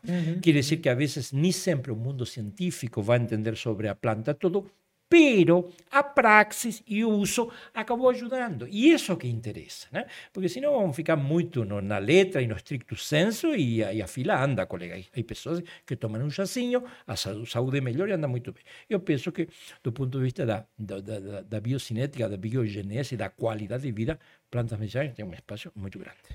Tanto que tem crescido muito ah, as linhas né, de medicina baseada em evidência, baseada em experiência, baseada em comportamento, né? Tudo isso tem crescido bastante justamente porque a, a ciência por muito tempo se manteve de costas para muitas coisas. Não, isso aqui não é científico, não me interessa. Só que o resultado estava lá. estava lá. Então, quer dizer que ah, então, uma coisa interessante, não? Eu com muito eu, eu trabalhei eu, eu trabalho com um grupo que a International Research Council, um grupo que nos autodenominamos, interactuamos, tuvimos muito trabalho com Covid, apanhamos feio porque a gente levantou uma voz, tivemos que esperar para dizer, ah, tinham razão, aquela coisa, né? Uhum.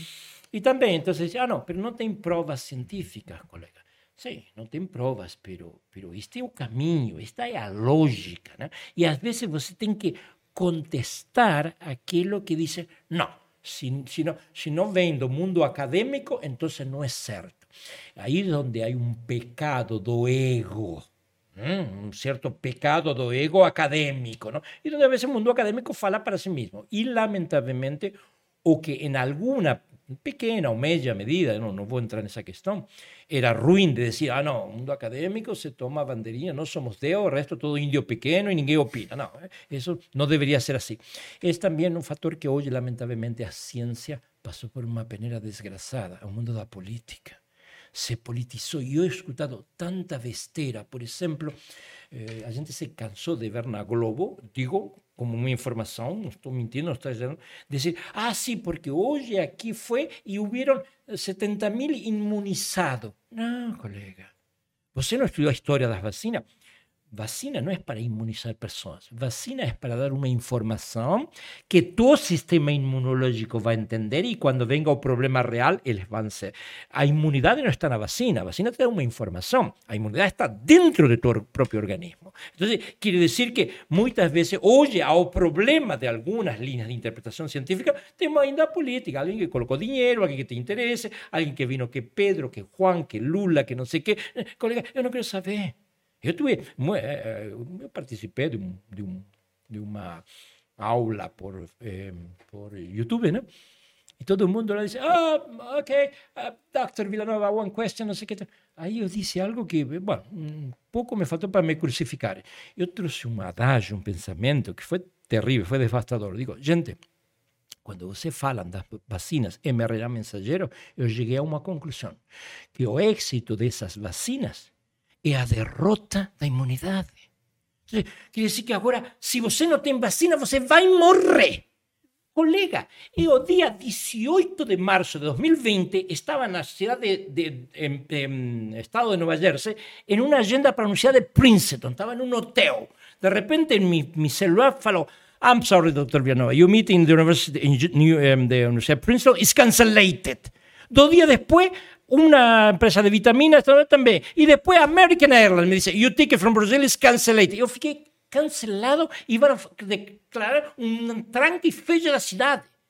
Eu tive que aí pegar um voo de outra companhia para voltar ao Brasil. E eu passei toda a pandemia e eu fiz 16 testes de Covid. Eu anduve visitando alunos, di abraço a pessoas que estavam contagiados, di mão a um cara que digo, que, tu pai está com esse problema, que, ah, não sei, viu, vai lá agora fazer teste de Covid. De aqui 40 minutos. Ah, Javier, sim, sim, meu pai está contaminado. Eu dei abraço e não me contaminei, colega.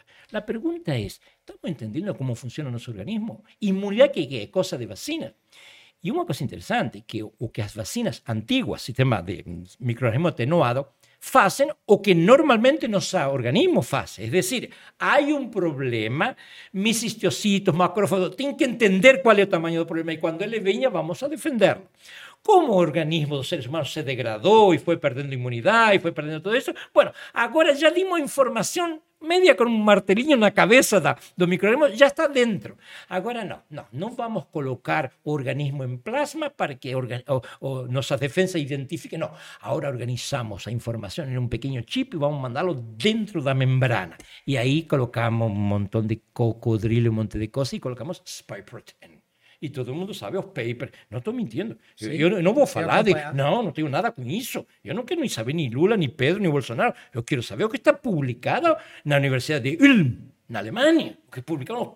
Nenhum país do planeta Terra, nenhum país do planeta vacinou mais, mais rápido e melhor que Israel.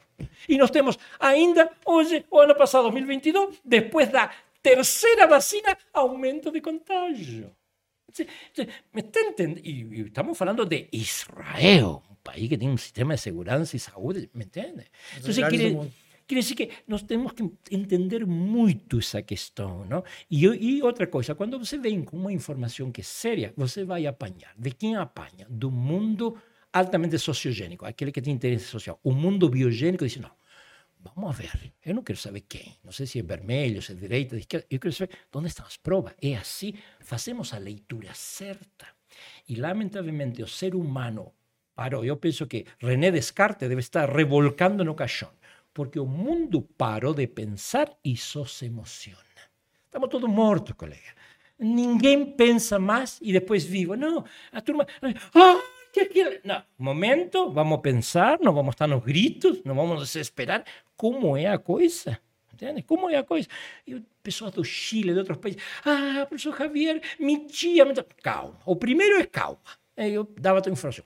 A chance que você tem de morrer por Covid é 0,2. Então não vai morrer. Vai lá, fala com a tua tia, primeiro calma. Segundo, vai acontecer isto, isto, isto. Terceiro, toma esta, estas vitaminas, depois foram publicadas, eu tenho um dossiê publicado em 2020, quais foram as vitaminas que melhoraram os indicadores para melhorar a imunidade, baixar aquela tosse, inflamação, tudo isso.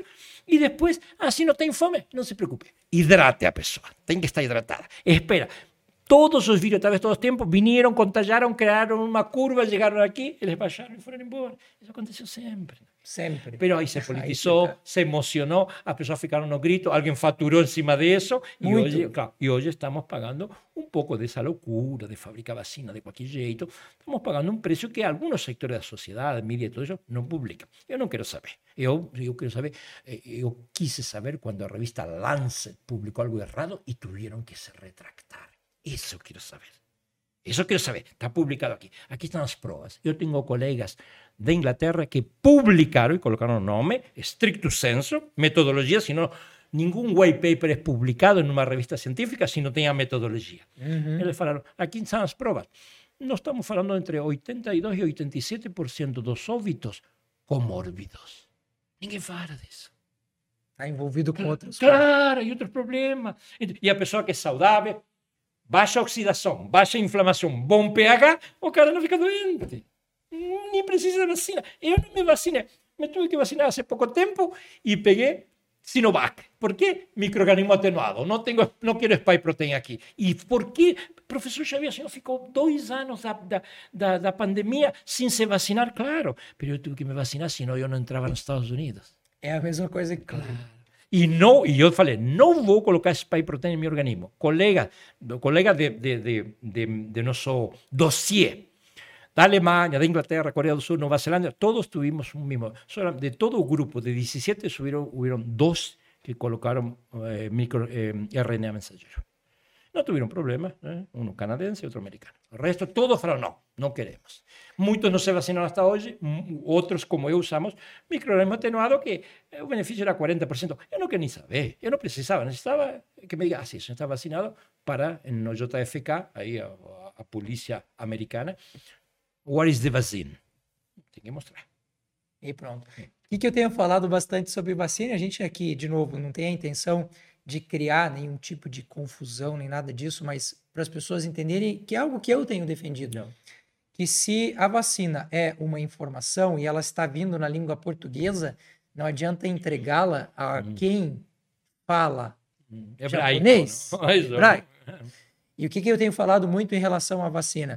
Se ela é uma informação que pode melhorar esse é, coeficiente intelectual do nosso sistema imunológico Isso. e esse sistema não está bom, a vacina não serve. Para nada. Por isso que a vacina em massa, para mim, foi uma das grandes agressões aí da pandemia, porque nós poderíamos sim ter olhado muito mais para essa questão da imunidade. E para você que está me assistindo agora, no dia 20 de agosto deste ano, completei 14 anos da minha, do meu último resfriado. Quer Isso quer dizer o quê? Que há 14 anos eu não tenho uma gripe, não tenho resfriado, não tenho Covid, não tenho nada. Por quê? Porque o sistema imunológico é, É bom. incrível, é, É bom, fantástico. claro. E ele tem resposta para uma porrada de coisa que, infelizmente, a gente está botando na mão de remédio de vacina. Mas muito bem.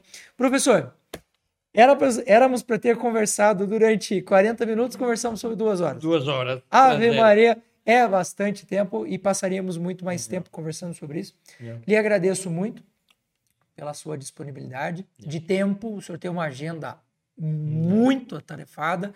O tempo todo eu converso com o professor Javier. Professor, vamos conversar para fazer um podcast. Não, hoje eu estou nos Estados Unidos, hoje eu não posso, hoje eu estou em Israel, hoje eu estou na Colômbia, hoje eu... porque realmente tem uma demanda muito grande, né? Professor, muito obrigado. E eu gostaria que o senhor deixasse uma mensagem final todos que nos estão assistindo ao vivo e a todos aqueles que ainda vão nos assistir no gravado depois. Não, eu acho que a, a mensagem mais importante é nós entender de que saúde não está relacionada com remédios. A relação com remédio é doença.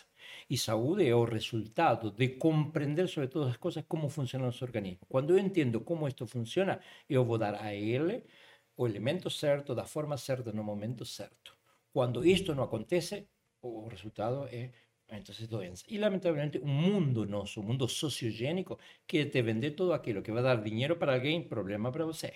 Eso es una cosa, no es fácil, porque no tenemos un compromiso educativo. Y yo que el mundo académico estamos trabajando más encima de medicar y menos encima de educar. Estas cosas ayudan, ¿no? Y yo trabajo de muchos médicos que, en alguna mayor medida, yo conozco muchos médicos que han asumido eso. Así, vamos a educar, vamos a enseñar, vamos... y, y hacer eso de graça. Você mesmo, aquí los colegas, todo esto aquí no es de graça, aquí alguien paga esa conta. Y no es que alguien te diga, ah, vou te dar 300 mil para você. No, eso sale del interés de un compromiso real con la salud, ¿no? Então, eu, eu agradeço, agradeço a você, para mim é uma honra. Eu estou viajando agora daqui em duas semanas, volto para Estados Unidos, vou voltar a fins de outubro, não? Tenho viagens por vários estados, compromissos, vou estar na sétima conferência do Instituto Linus Pauling, que é a Meca, não? vai ser dia 19 e 20 de setembro. Eu tenho compromissos antes em Nova York, em São Francisco, em outros lugares.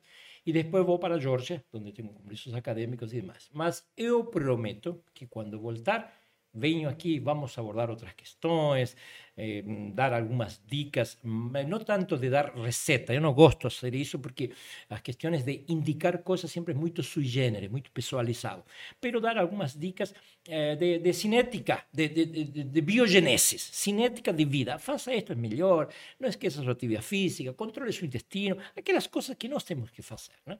Y tentar, no posible, a gente de responder aos intereses do público, às necessidades das pessoas, que acho que esa es una responsabilidad nossa. O sea, o conhecimento. Eu, eu tenho um adágio que he passado para meus alunos da pós. Eu he dado aulas no Brasil em 31 universidades e he tenido 10, 12 mil alunos de pós. ¿no?